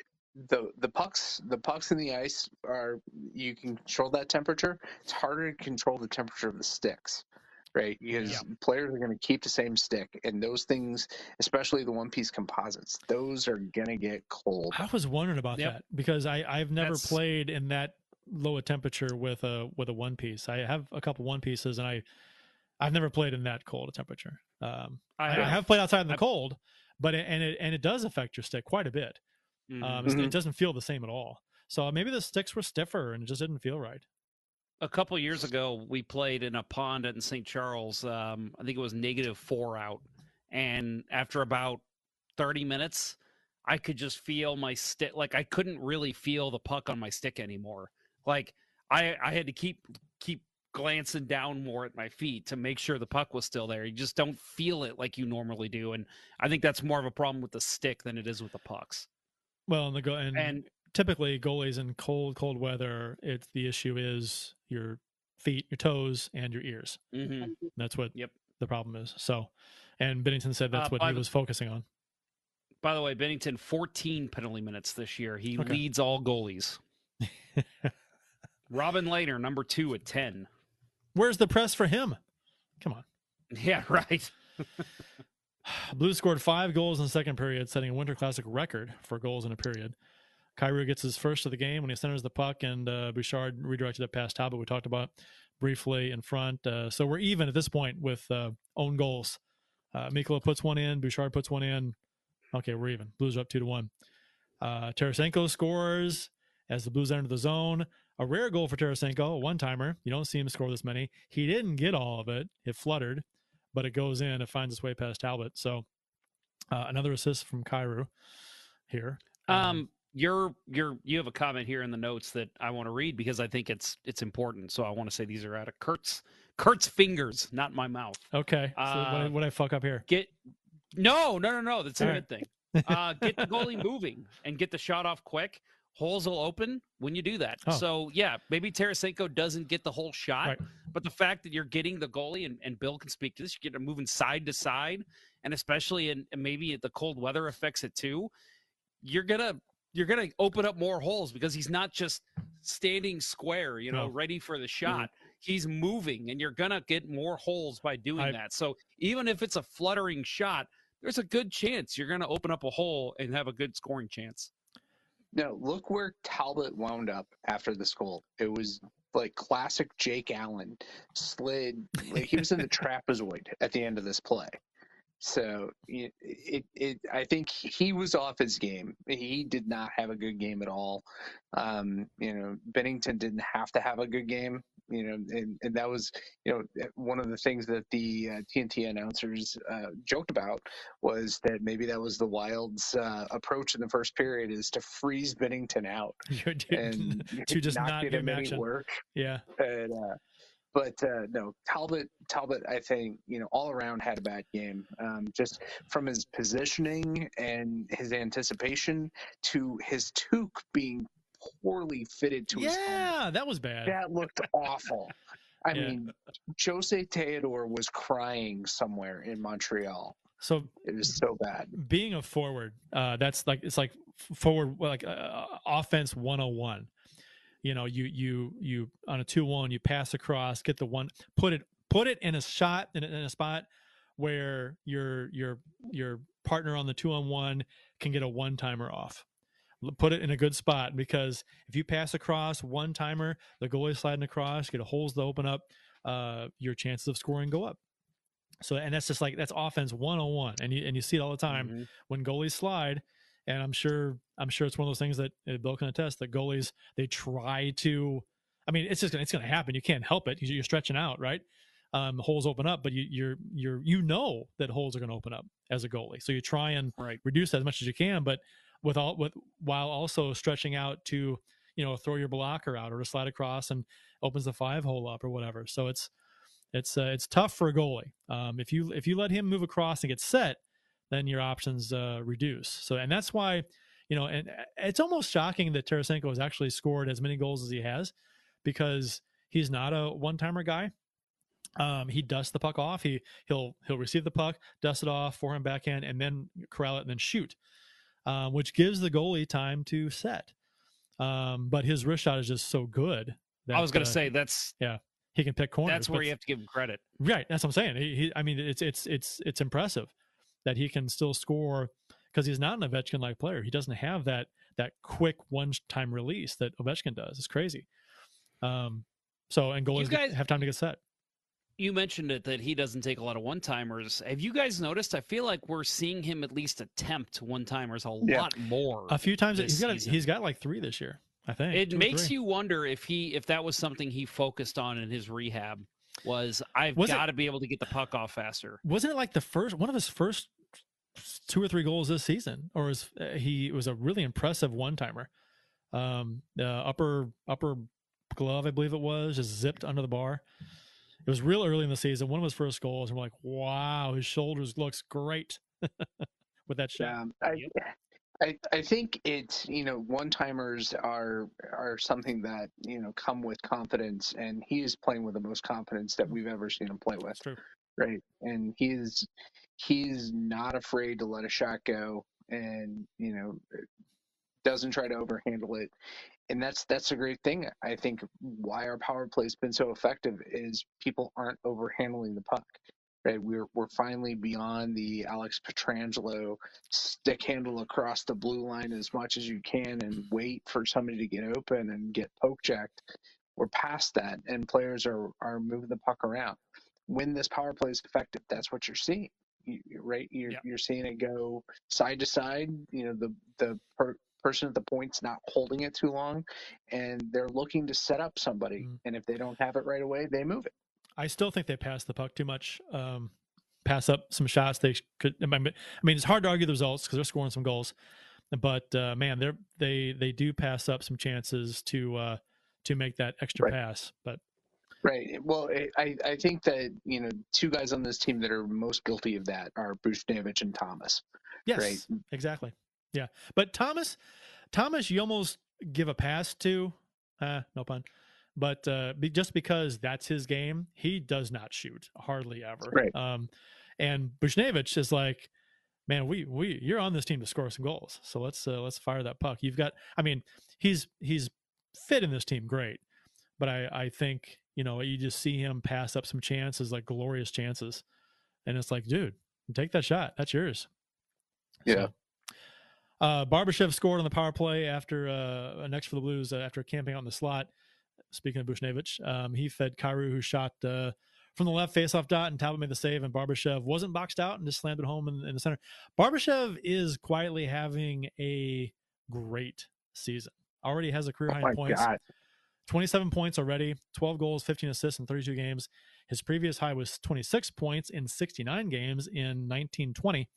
Uh, he's on pace for about 70 points in a full 82 game season this year.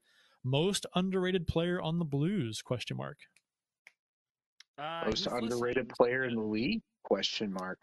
Maybe. I'm going to give He's him credit. Uh, Thomas Welch. Again, you uh, can follow him on Twitter at T Welcher15, W E L C H E R. Uh, he uh, he listed uh, people that our Barbashev has more points than this season. Matthew Tkachuk, Brady Tkachuk, Patrick Kane, Patrice Bergeron, David Pastrnak, and Mitch Marner. That's an impressive list. He Well- has more points than all of them. Look at I'm proud. And I didn't look at the ice time, but he's probably got less ice time too than all those guys. I'm sure he is. And I think some of those guys are out with COVID, but so was Barbashev. Right. So He's you yeah, know, he's missed. I mean, uh, it's impressive the year he's having. he's uh he's only missed was it one game because he's played he's played in 32 and uh, the blues have played 33 games so he missed one according to this. Um yeah i think he is extremely underrated. Uh he's i mean 70 point season. I mean that's good. That'd be good for what was it uh second on the team behind o'reilly the last full nhl season over a full no, 70 points would be. O'reilly had in the in the cup season he had 77 points led the team. So barbashev would have Well, been let's remember, Barbashev is still considered young. He's 26. Uh, that means he's about to enter his prime. So we may not have even seen the best of Barbashev yet. he's got he had in that season the cup season when uh o'reilly had 77 barbashev had 26 points in 80 games. So he's it's come a long way. He's this is breakout season so far. So hopefully it's not a hot streak that's going to fizzle out. Hopefully he uh it, it carries and that's who he is. But man because he's a third line guy so it's uh man that's a 70 points if he can if he can maintain that it's a big if 70 points for a third liner, second third liner, hell, fourth line time too. Oh yeah. So it's four to one at this point, and I'm thinking game's over. Right? There's like five minutes to go in the third in the second period. Uh, Minnesota looks awful. the Blues are looking good. You know, game over. And Kyrou scores again uh, after a nice give and go with Thomas. Buries a shot, uh, upper glove on Talbot to make it five to one. Looked like Kyrou wanted to pass this puck. It was like he uh, he just comes in and, and it didn't look like he was normally set to shoot. It looked like he was looking for a pass and then just lets a quick shot go and he just zipped it. I mean, perfectly placed.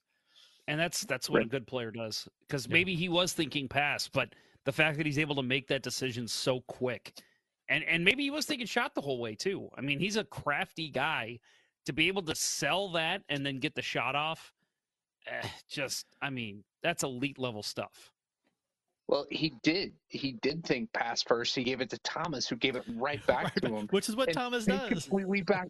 That was the crazy thing. They completely backed off of Kyrou the second he gave the puck up to Thomas, and he got that extra space. It. Yeah. it- I mean, Minnesota was for a guy who had put up three points at that point already, why are you not marking the guy who's got the hot hand?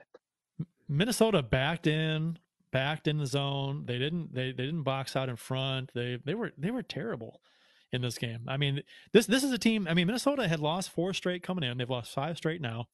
Um, they hadn't played since December nineteenth, I think it was. So it's been a while. Yeah, I think that's right. Yeah. Um. So yeah, they hadn't played a while, but they've lost. they they're. I think, and I, yeah, I, I said this earlier. I, th- I thought Minnesota was overachieving. They're probably coming back down to earth now. They've lost five straight. I don't. They didn't think they were as good as what how they were playing, but uh, we'll. I mean, we'll see. They turn it around, but they, and they haven't had a ton of COVID issues during their losing streak. Now they had some out for the Winter Classic. Um, but you know, uh, Minnesota did score a goal to try and save some face.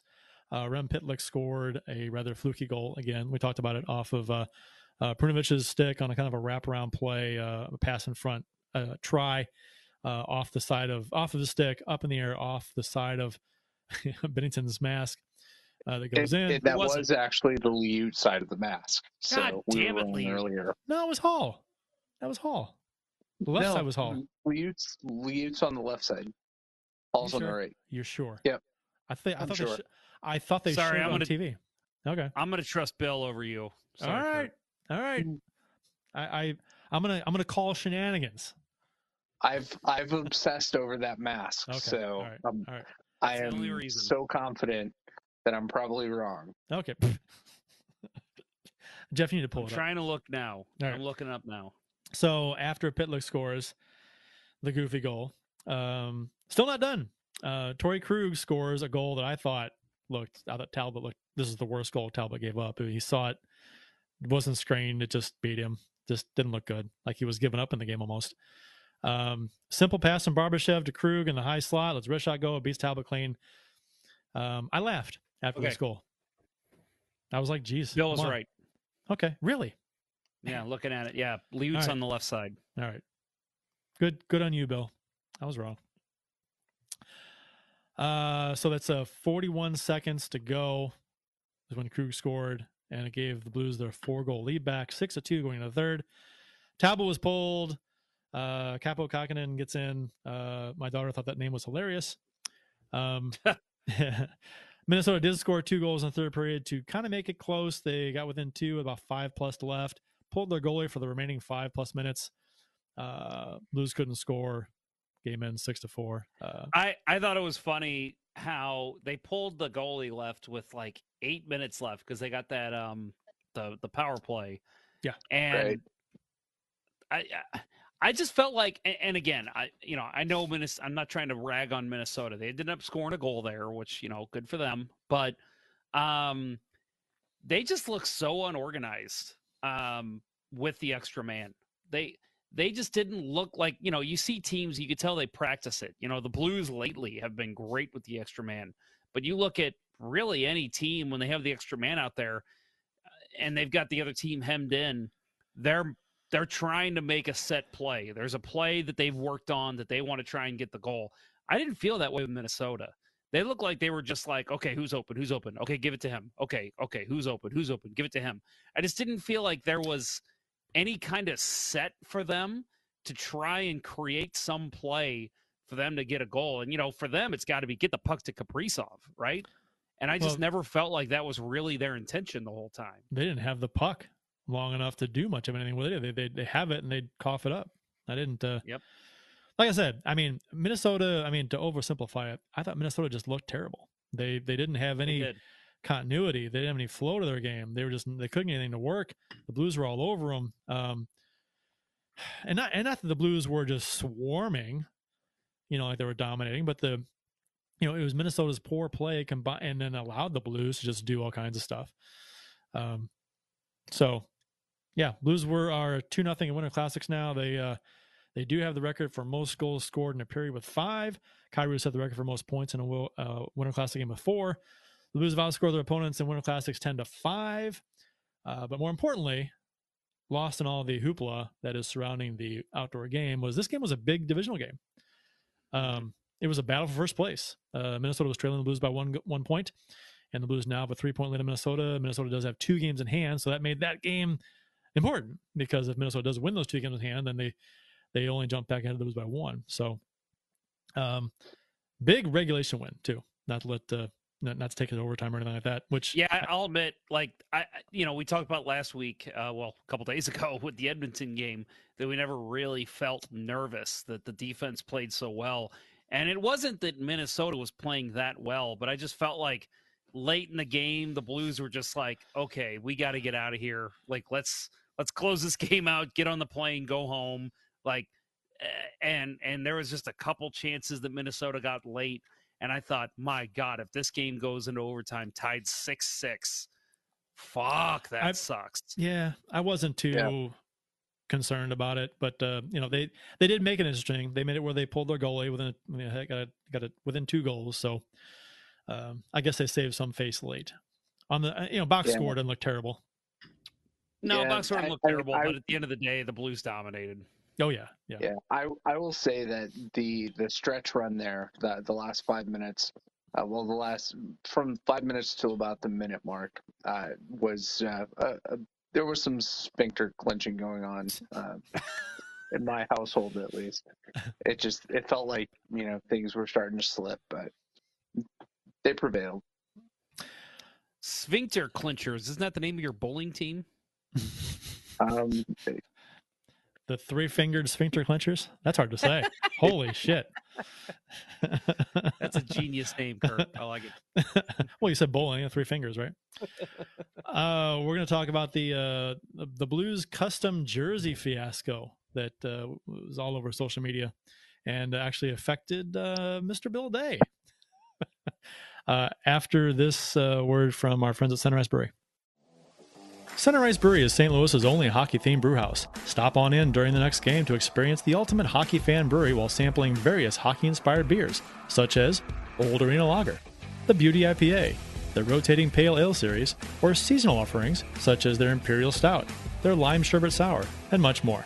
While you're there enjoying any number of their fantastic beverages, you can admire the bar top and tables made of authentic arena wood and the actual penalty box door from the old barn. Located at 3126 Olive Street in Midtown St. Louis, it's one of the best places to watch a Blues game, or any game. Visit centericeBrewery.com today to schedule a no contact curbside pickup or make a reservation in the tap room. Center Ice Brewery. Let's go Blues. Please drink responsibly.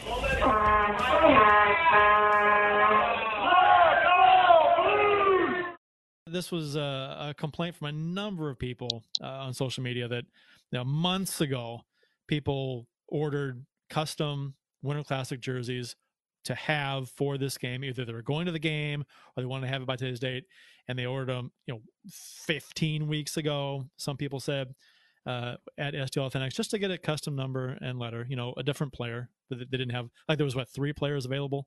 That was like it, it was O'Reilly, Binnington, and uh, Tarasenko were Okay. the ones that they have available you could buy off the, the shelf. Yeah. Right. So if you wanted something different than those three, you, had to custom order it, and they could they would make it, and then you'd get it.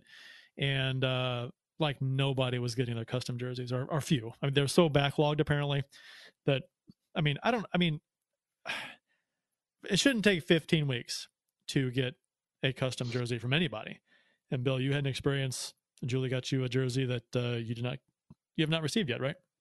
Correct, correct. Yeah. So she ordered um, a lot later than a lot of people. I saw people um, who had said they ordered when they went on sale, which I think was like September 11th.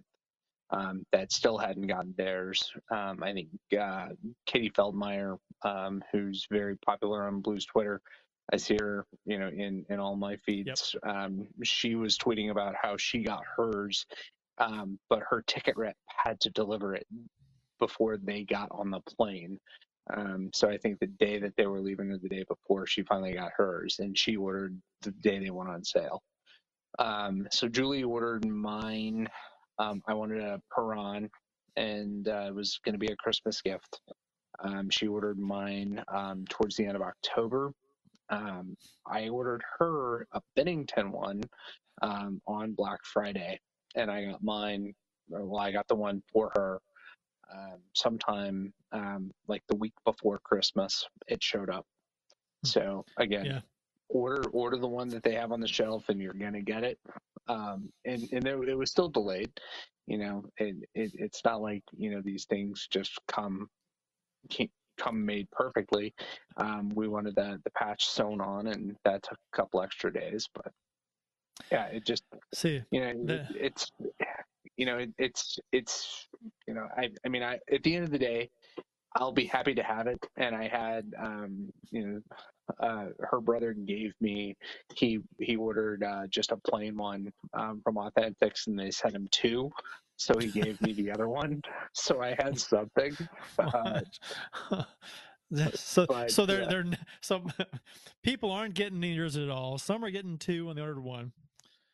Right. Um, it's it's it's a cluster. Um, but you know it's it's it's 2021 2022 that's what we expect it out. nothing works like you think it should Figured out. Uh, yeah. I mean, still though, still you you, you have uh, this should be. I mean, maybe they if they didn't, they probably should have uh, to tell people, hey, there might be a delay. Although I'm not sure if they would have known this, but I mean, if you can't get a custom jersey out to somebody in 15 weeks, you're Right. doing it wrong. And- I don't care.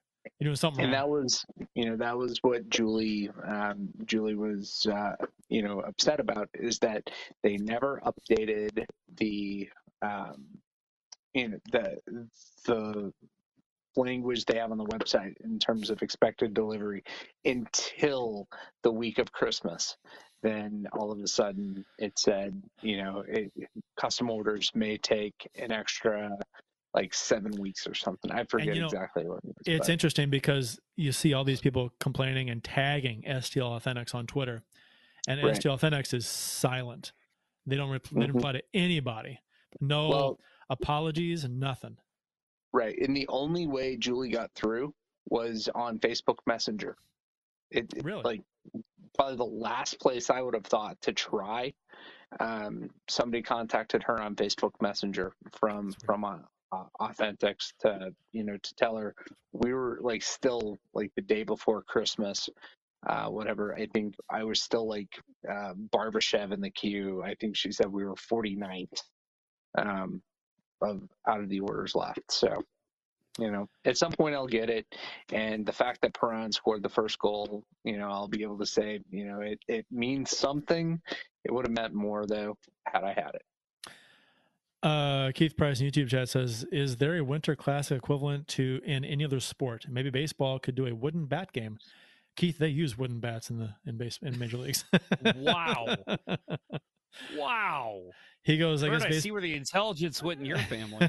baseball did have the Field of Dreams game, which is what I was going to say. Yeah, they had that, um, which Right. is, and they're gonna they're gonna keep doing that. I think they're gonna have another one this year.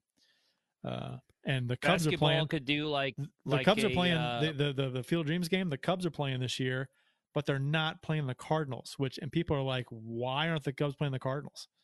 Right. Yeah. The two closest teams to Iowa. It's Yeah. crazy. It's done. I, I- Yeah. Why? Why not? Because the Cardinals were rumored to be playing in the first one, right? And Yeah. then it was Cardinals and White Sox, I think. Yeah, Um, and then it was Yankees, White Sox. and then and then COVID happened, and for some reason the Cardinals didn't have it, that weren't in it, and then the Cubs were in the next one, and then the Cardinals are the logical choice here against the Cubs, and it's not. It's like what? Yeah. not? I- maybe maybe the maybe the Cardinals and Cubs don't want to give up that revenue from the Cardinals Cubs game in St. Louis or Chicago because it'd take away from one of the cities. Maybe that's part of it because that's a big revenue game. Yeah, But and maybe it's just that the MLB has the worst commissioner in sports, and he has no No, clue that- what's going on in baseball. That very well could be. uh, the, Uh, basketball could like uh, do like a like an inner city game, like you know, you could like uh, oh yeah, on the streets. the- one of those basketball street game. courts in the streets, and Yeah, you could close down the streets around it. and You could set up bleachers. That could be pretty cool. that'd be cool. What I would love to It would see for be- Major it- League Baseball would be a wiffle ball game.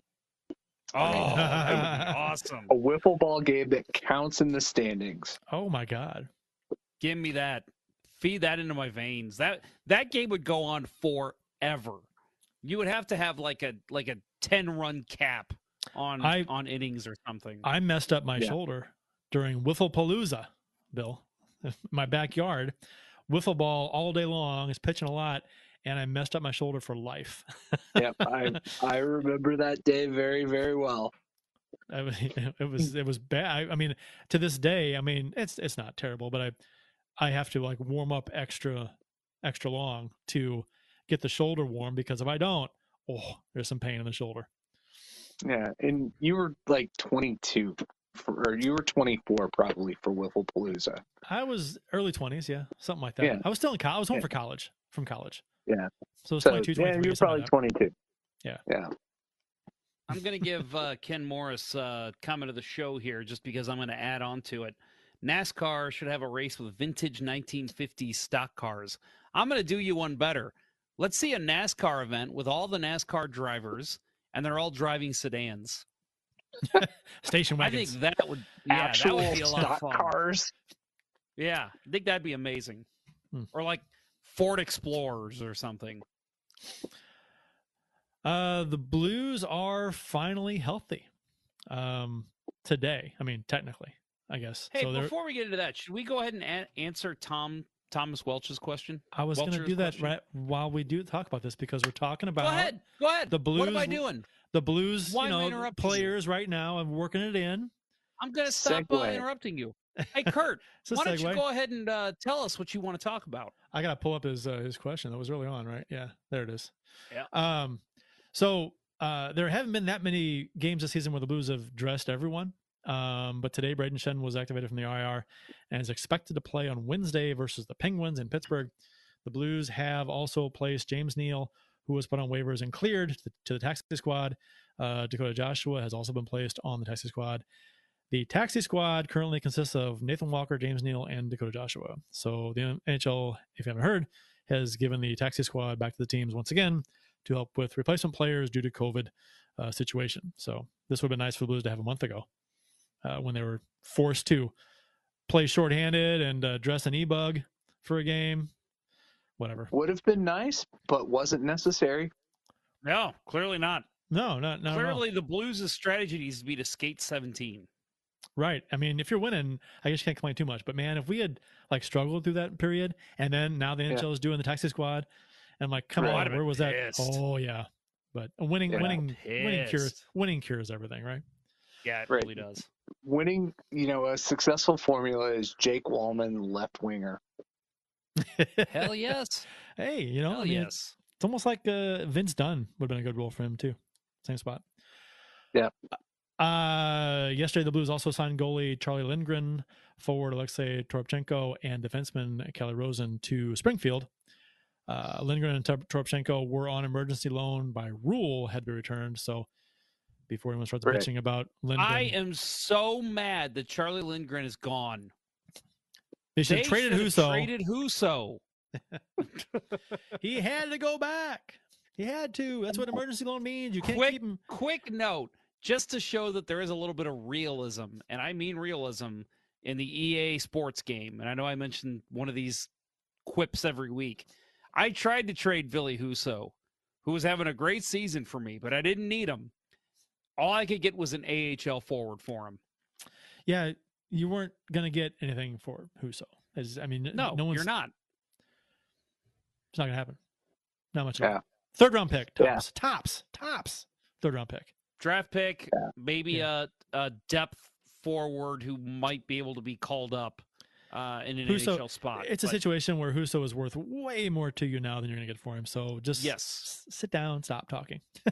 It's like Right. everybody forgets how good Husso was before he got injured. I know, right?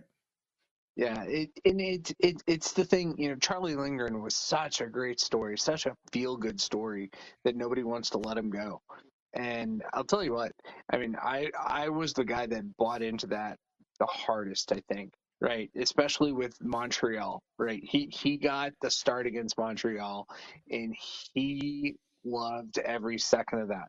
I mean, it, it kind of it was a little bit heartbreaking that he didn't get the shutout in that game because the Canadians were so terrible. But God, that that was awesome. That said, I'm not going to be surprised if you know the next time he gets a call up, he gets lit up pretty bad. Just I, I think you know it was lightning in a bottle. Um, I'd love to see him come back and, and be good, but that means somebody else has to get injured. Yeah. I'm happy with who we have.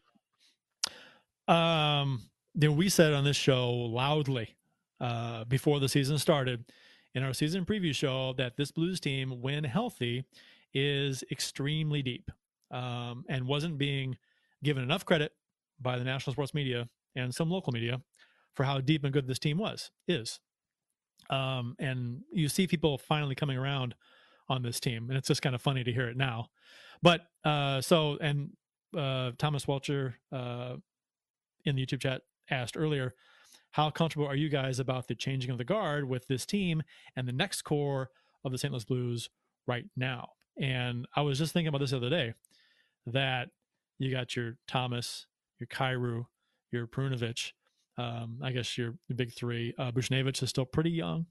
Um, I, I, I love it. I, I, you, I think we did we talk about this last week or on Friday, um, a little bit about how um, the transition the the you know, there, there was a there was a a lot of talk before this season about how the Blues window of the cup window was closing or was already closed, and people were like, "Yeah, they need to rebuild because the window's closed." And uh, I was like, "Yeah, come on, guys, don't let's not be dramatic here." Um, but so with the emergence of Kyrou and Thomas and Perunovich can play, uh, it, it's it and the acquisition of Buchnevich. I mean, th- their window is not closed, and I love the youth on this team, which gives us tremendous depth. I I have a hard time naming a team that has more depth than this team does. Um, and so I'm quite comfortable with this team for the next five six years. Um, you know, because you're gonna have you're gonna have players like you know O'Reilly, Schenn, Krug.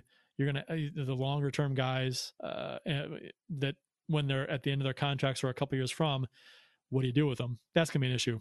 But I love the young core of this team. So you got you got the main core right now, right? Schenn, O'Reilly, Tarasenko, Perron, um, Parayko, I guess. Parayko's still pretty young. How old is he? He's not. He's 28, something like that.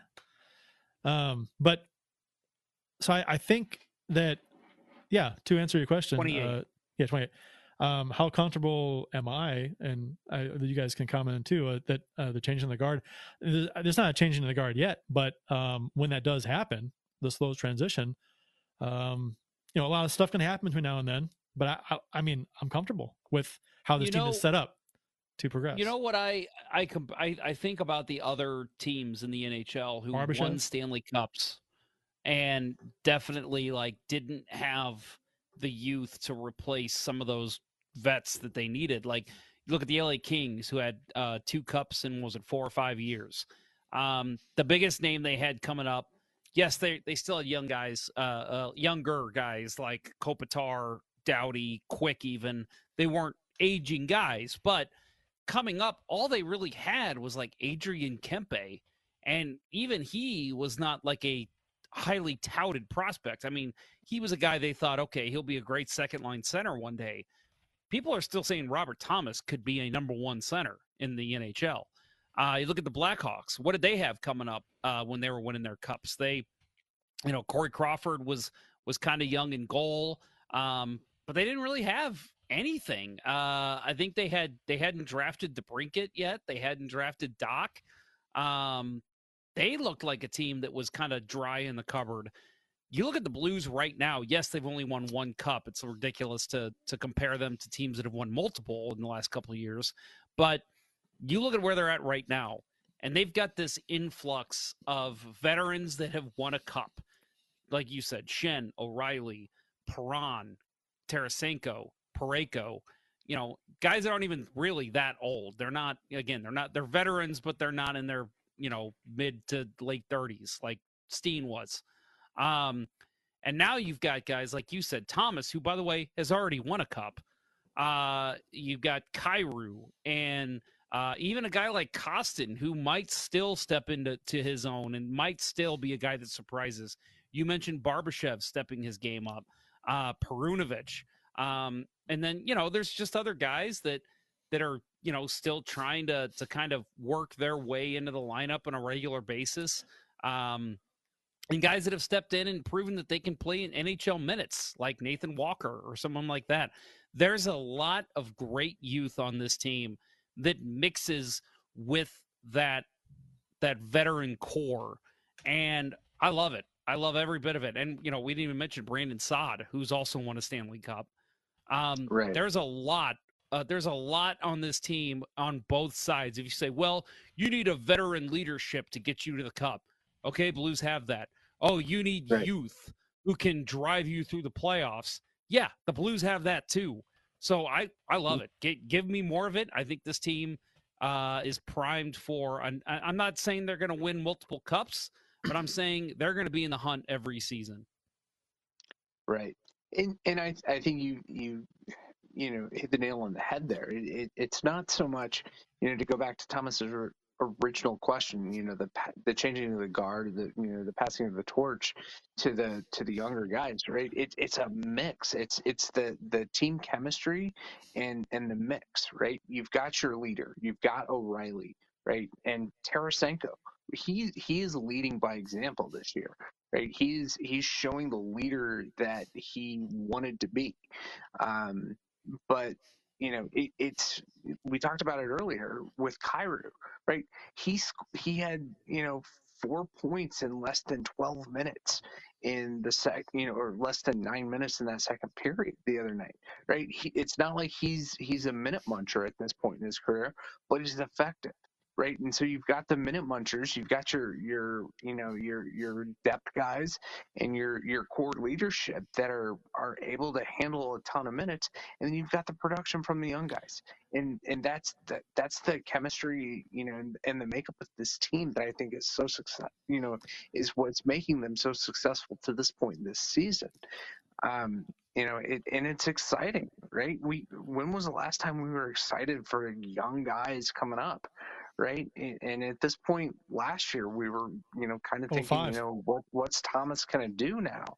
And you know, come even during this season, you know, there was a lot of doubt about Thomas's productivity. And you know, coming back, you know, after his injury, he's looked a hell of a lot better. And Kyrou, Kyrou's totally exceeded expectations to this point, and it's amazing. It's awesome.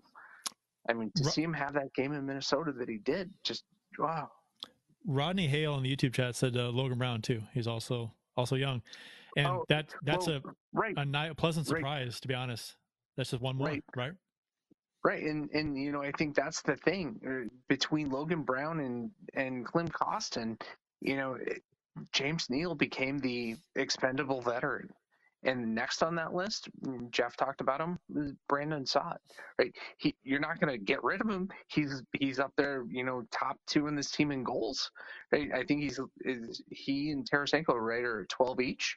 So you're not going to get rid of him. But man, you know, before too long, he could, you know, he dips off a little bit, and we're talking about him as expendable parts. This this is this is what the Blues have done, though. I mean we shouldn't talk about this like this is a cool thing, a cool new thing. The Blues have been the best team in the in the Western Conference since 2010. So the best, most points, most wins since 2010 in the Western Conference.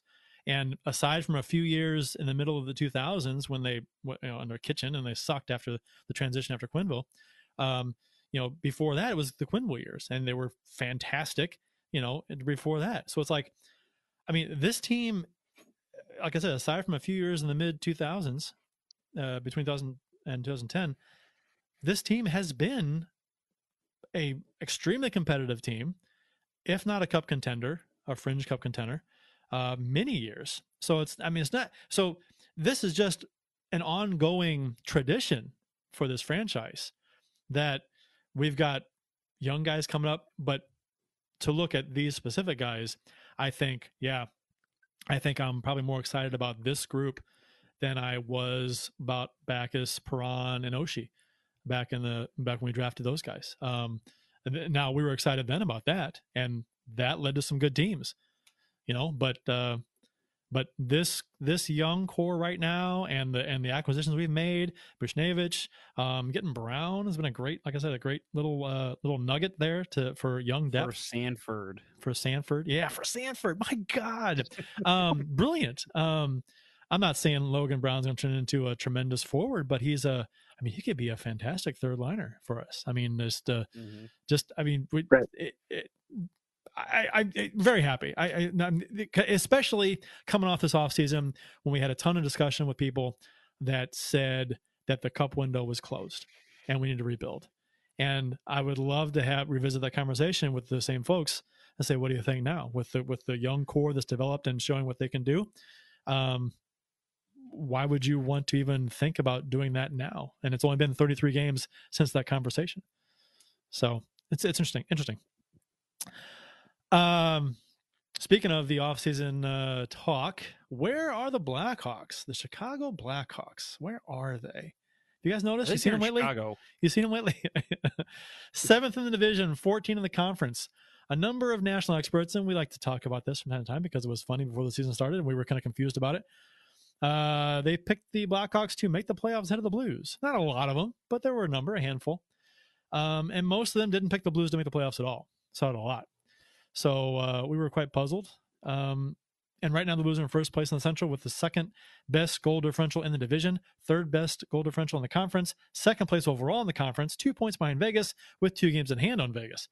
And only one regulation loss in the last 10 are 12, 3, and 2 at home. Berube right now, if we're talking coach of the year, has to have con- get consideration uh, because of the work he did with the players being out due to COVID and injuries. The the Blues are up near the league leaders in games missed because of those issues. Um, yeah, it's kind of funny because the Blackhawks are like the they're way down there. I, I seventh in the division. Kind of, kind of, kind of where, kind of where we thought they would be a little bit. Um, so it's just funny to see how things pan out. Um, when when when a team that you pay attention to closely is analyzed by the national guys who don't pay attention to this team closely, and you're like, oh, you're supposed to be the expert. And we're not we're not just tooting our horn here. We're not just you know saying, oh, let's go Blues Radio had it right. And again, it's January, still plenty of season left. Things could sure. change, but I games. doubt it. But um, we're tooting all of Blues Nation's horn because there was a lot of people that when they saw the standings or the the the projected standings come out by the experts, it was a lot of Blues fans saying, "Are you serious? Blackhawks over Blues?" Or Blues not even in the playoffs? Blackhawks in over the Blues? Like, yeah, that was weird. Eh, there was a lot of people saying, "You got to be kidding me!" Like, think about it. Just because they got a, a a goalie who's good and a decent defenseman, you're going to pick them over a team that has built to win a Stanley Cup again? I mean, craziness. And, and, a team that's not made the play they made the playoffs in the bubble right? Because they they beat the, the oilers. Come on. You can't really outside that. of that they're not a playoff team. They haven't been in a while. Yeah. Why all of a sudden because you got two big acquisitions that's going to change the entire makeup of the roster Right, and and Fleury Fleury's been decent, but man, Seth Jones, everybody oh, wants him to be the replacement for for Duncan Keith or Brent Seabrook. The guy looks awful. He does. I mean, he yeah. he second guesses himself more than any defenseman in the league now, and it's it's you know I I feel awful for the guy because he is a damn good defenseman, but you know I think the move to a major market like that and putting all the expectations, especially the year after you know um, Seabrook and Keith both leave, man, that, those are some big shoes to fill, and he's he's not doing a great job doing it. Matt Harris yeah. said in the YouTube chat, "I think we have so much good going for this team right now. Is there anything to improve? Are there any parts we need to add, replace?" And I think I want to say that I think we're all we've said this Yeah. before that we all would like a, a big, tough, stay at home, solid defenseman. Mhm. Is Yeah. that is that the Right. general consensus? Yeah. Basically, a better Mikkola's not version there of yet. Robert Bortuzzo. Yeah. The the yeah the Mayfield rumors in the off season were when it was all but thought you know, that Tarasenko was all but gone, right? Um, You thought, oh well, if we can get like a Mayfield in the package for Tarasenko, um, that's a need that we have, right, on defense. Um, Right. So, but and Tarasenko's not wants getting that traded. local story. Everybody wants Webster Groves, Mhm. you know, Sure. own. You can imagine Scott that. Mayfield. In some in some universe, Logan Brown and Scott Mayfield came home. Yeah, Yeah. well, and, and the Islanders are in last place in the Metropolitan Division. They're having a which is crazy. which crazy. is having a the bad year. craziest thing. right. So, I mean, I mean, if that doesn't improve, they could be sellers of the deadline. So I and I would fully expect if you were to ask me, what are the Blues going to do at the deadline? I would be shocked if they did not get a big defenseman at the deadline. Mhm. I'd be I'd be shocked. I really Right. think they will too. That that they do they do not Right. need a forward. They are set as long as they're healthy Right. come the deadline time, right? There's no injuries that, And- that they have to replace, but I think they're set. Right, and wasn't it during the uh, the Winter Classic uh, during the panel? It was Tocchet that said, you know, when they were talking about what what could the Blues possibly add, he said, always looking for that big bad defenseman. Right, And yeah, right. agree You with know who stands completely. out to me is a name that we saw Blues fans clamoring for. I think it was over last summer. I think Jamie Oleksiak is right for the pickings. Uh, Seattle's probably not going to make the playoffs. Maybe they do. Yeah. I don't know. But they might be looking to unload somebody. I think he's someone that the Blues might be trying to target. It's going to be because usually at the deadline we're we're hoping the Blues make a move to get better, right? And then usually they don't. Most teams don't. But uh, I think this is the year the Blues make a, a pretty good move to get a good defenseman, a, a solid, Mhm. not a not a not a puck mover, but a just a, a tough, stay at home defenseman, solid guy in front of the net. So I'd be shocked if that does not happen. Yeah. Um, rapid fire tidbits from around the NHL. The uh, real quick, the Dallas Stars had ten players, ten players removed from COVID protocol. Uh, forward Radek Faksa, Luke Glendening, uh, Roope Hintz, uh, Joel Kiviranta, Kiviranta. Kiviranta, Kiviranta, Kiviranta, uh, among others. Ten players. Um, Patrick against the Avalanche in the game in the series clinching game what's that? when uh, Kiviranta had a hat trick against the Avalanche in the uh, in their run to the Cup. Um, the uh, Don't forget about former Blue Jani Hakanpää was on Yanni that list. Yes, So many Finns on that team. It's crazy. Heiskanen, Mhm. Ryan Suter, um, along with two sta uh, support staff members too. So they they had a bunch of players come off at once. So there you go. Um, the uh, That goes to show you how they uh, they probably were all together when they all got it, right? yeah, and and the it's changed. It's, it went from ten games to five, uh, or ten days to five. Right, that you had to be on uh, uh, protocol, and if you're testing negative, then you can get out after five days. So something like that. so that probably has something to do with it. Um, the game between the Ottawa Senators and Seattle Kraken at uh, Climate Pledge Arena in Seattle on Thursday was postponed by the NHL on Monday due to COVID 19 concerns con- affecting the Senators. Ottawa has eight players in COVID. Uh, the number of games postponed by the NHL to date is now 91. The NHL will announce uh, rescheduled dates for all postponed games at a later date, which Right. You got to think they're going to try and get those in during the Olympics. Yeah, that game in particular, you know, is of note because Ottawa only has nine NHL players. yeah, but um, Nice. Put them. Yeah. Right. um, and I'll add too. It's kind of nice seeing that the Blues have only had two games uh, postponed, right? Yeah. So you look at a lot of these Yeah. other teams are at five, six, seven games. Yeah. Um, and I think over that two week span, or I guess three week span, that's the Olympic break. I think what they're going to do is they're going to announce games over that break, and it's not going to get Mm-hmm. every team to 82. I think they'll wait after that, and they'll say, okay, how are we doing with COVID after February? Then they'll start rescheduling games after that. we'll see. They can also tax them Yeah. on tack a game or two on the end of the season too. That's what I think they'll do. Yeah. Um, or you know, or even if uh, that they they travel to a city where they have to make up a game against this team, they might do a home and a home uh, if they have if they have the room in the schedule, something like that. To we'll see. Yeah. Yeah, uh, listening to the uh, the 32 Thoughts pod from um, Elliotte Friedman and um, uh, Jeff Marek um, before Christmas, they were talking about that that the NHL could potentially wind up forcing teams, you know, just to get full 82 games in. That you're not going to make up games cross conference. You're going to wind up playing, you know, multiple games. Potential for having another, you know, Blues Coyotes nine game series, um, you know, just to get the season in. Um, but you know that was that was weeks ago when when the fears that Omicron was going to be as bad as Delta, um, which seems like hopefully knock on wood that's not the case. Um, you know, it, it, I I think that you're not going to. I think at this point the NHL should still be hopeful, especially with the that makeup period over the what would have been the Olympic break, to have the season as they intended. I do hope we see more interconference games. You know, like the Blues had games against was it Ottawa and was it Montreal that were postponed? Um, Ottawa and Toronto. Ottawa and Toronto, yeah. You know what? As much as I'd Right. love to see Toronto, give me a game Don't against wanna a see Central Ottawa? Division team. yeah, Don't don't give a care to shit see about Ottawa. no, not at all.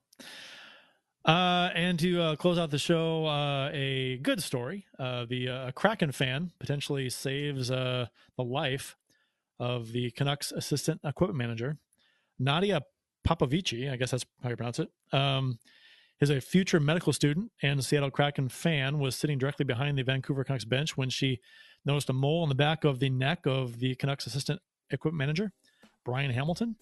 Uh, before leaving the game, she put her phone against the glass, knocked on the glass, and got Hamilton's attention. And her phone read "mole, doctor, cancer."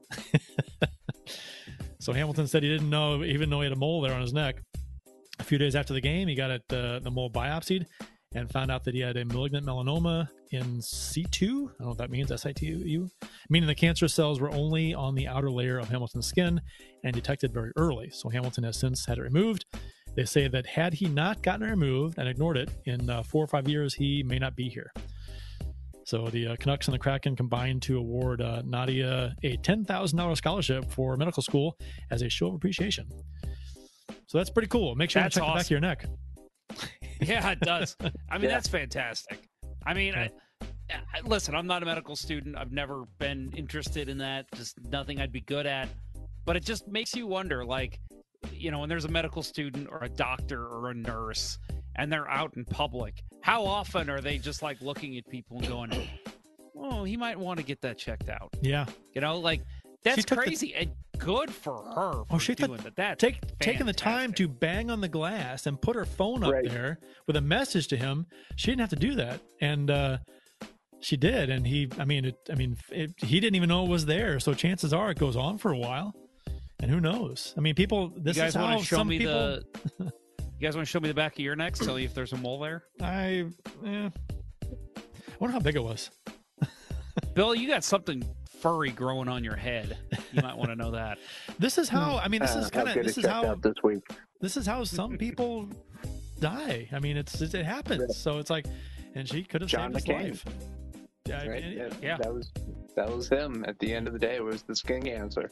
Yeah. So, no, I mean That's- it's, I it's mean- an amazing story. Feel good story of the year for the NHL.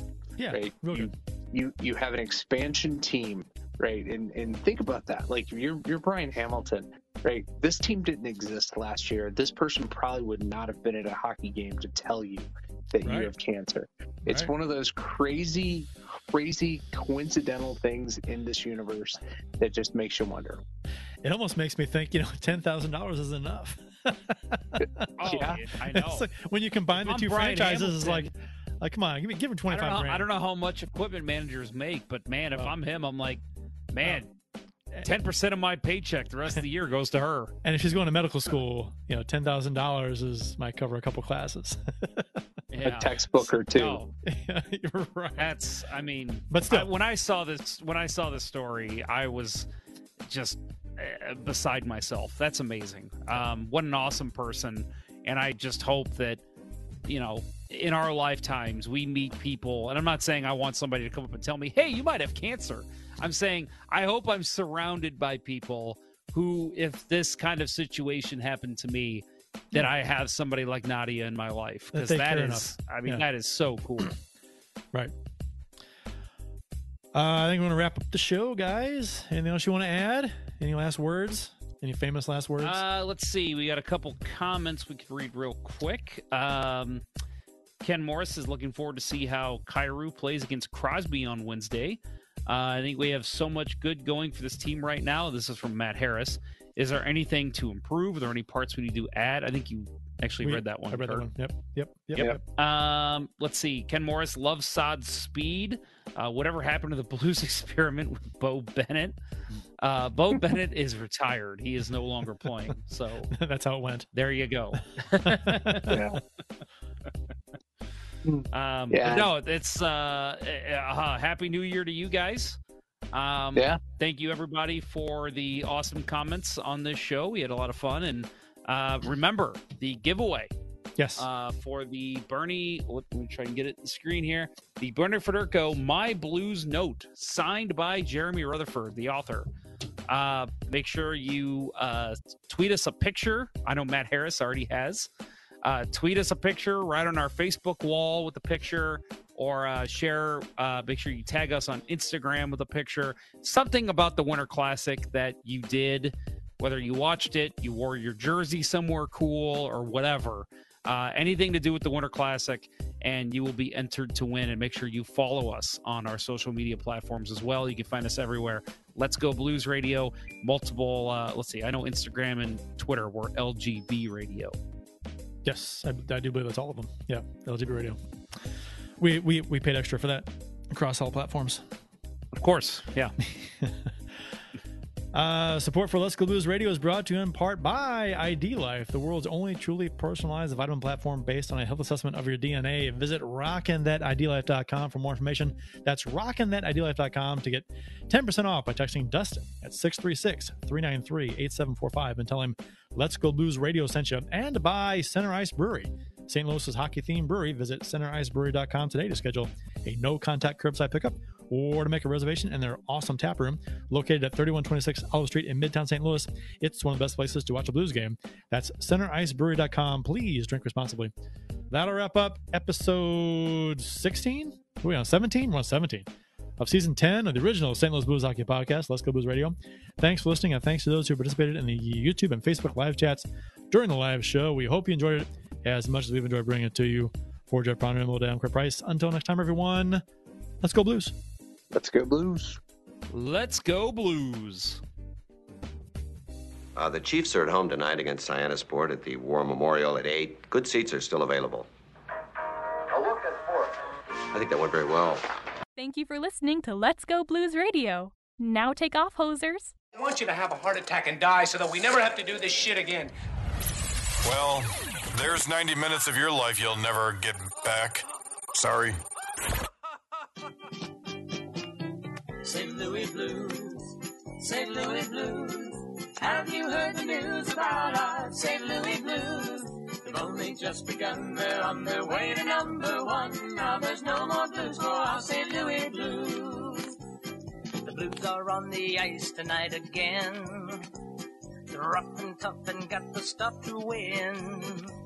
They'll always get one more, no matter what the score. They are quite a hockey team, my friend.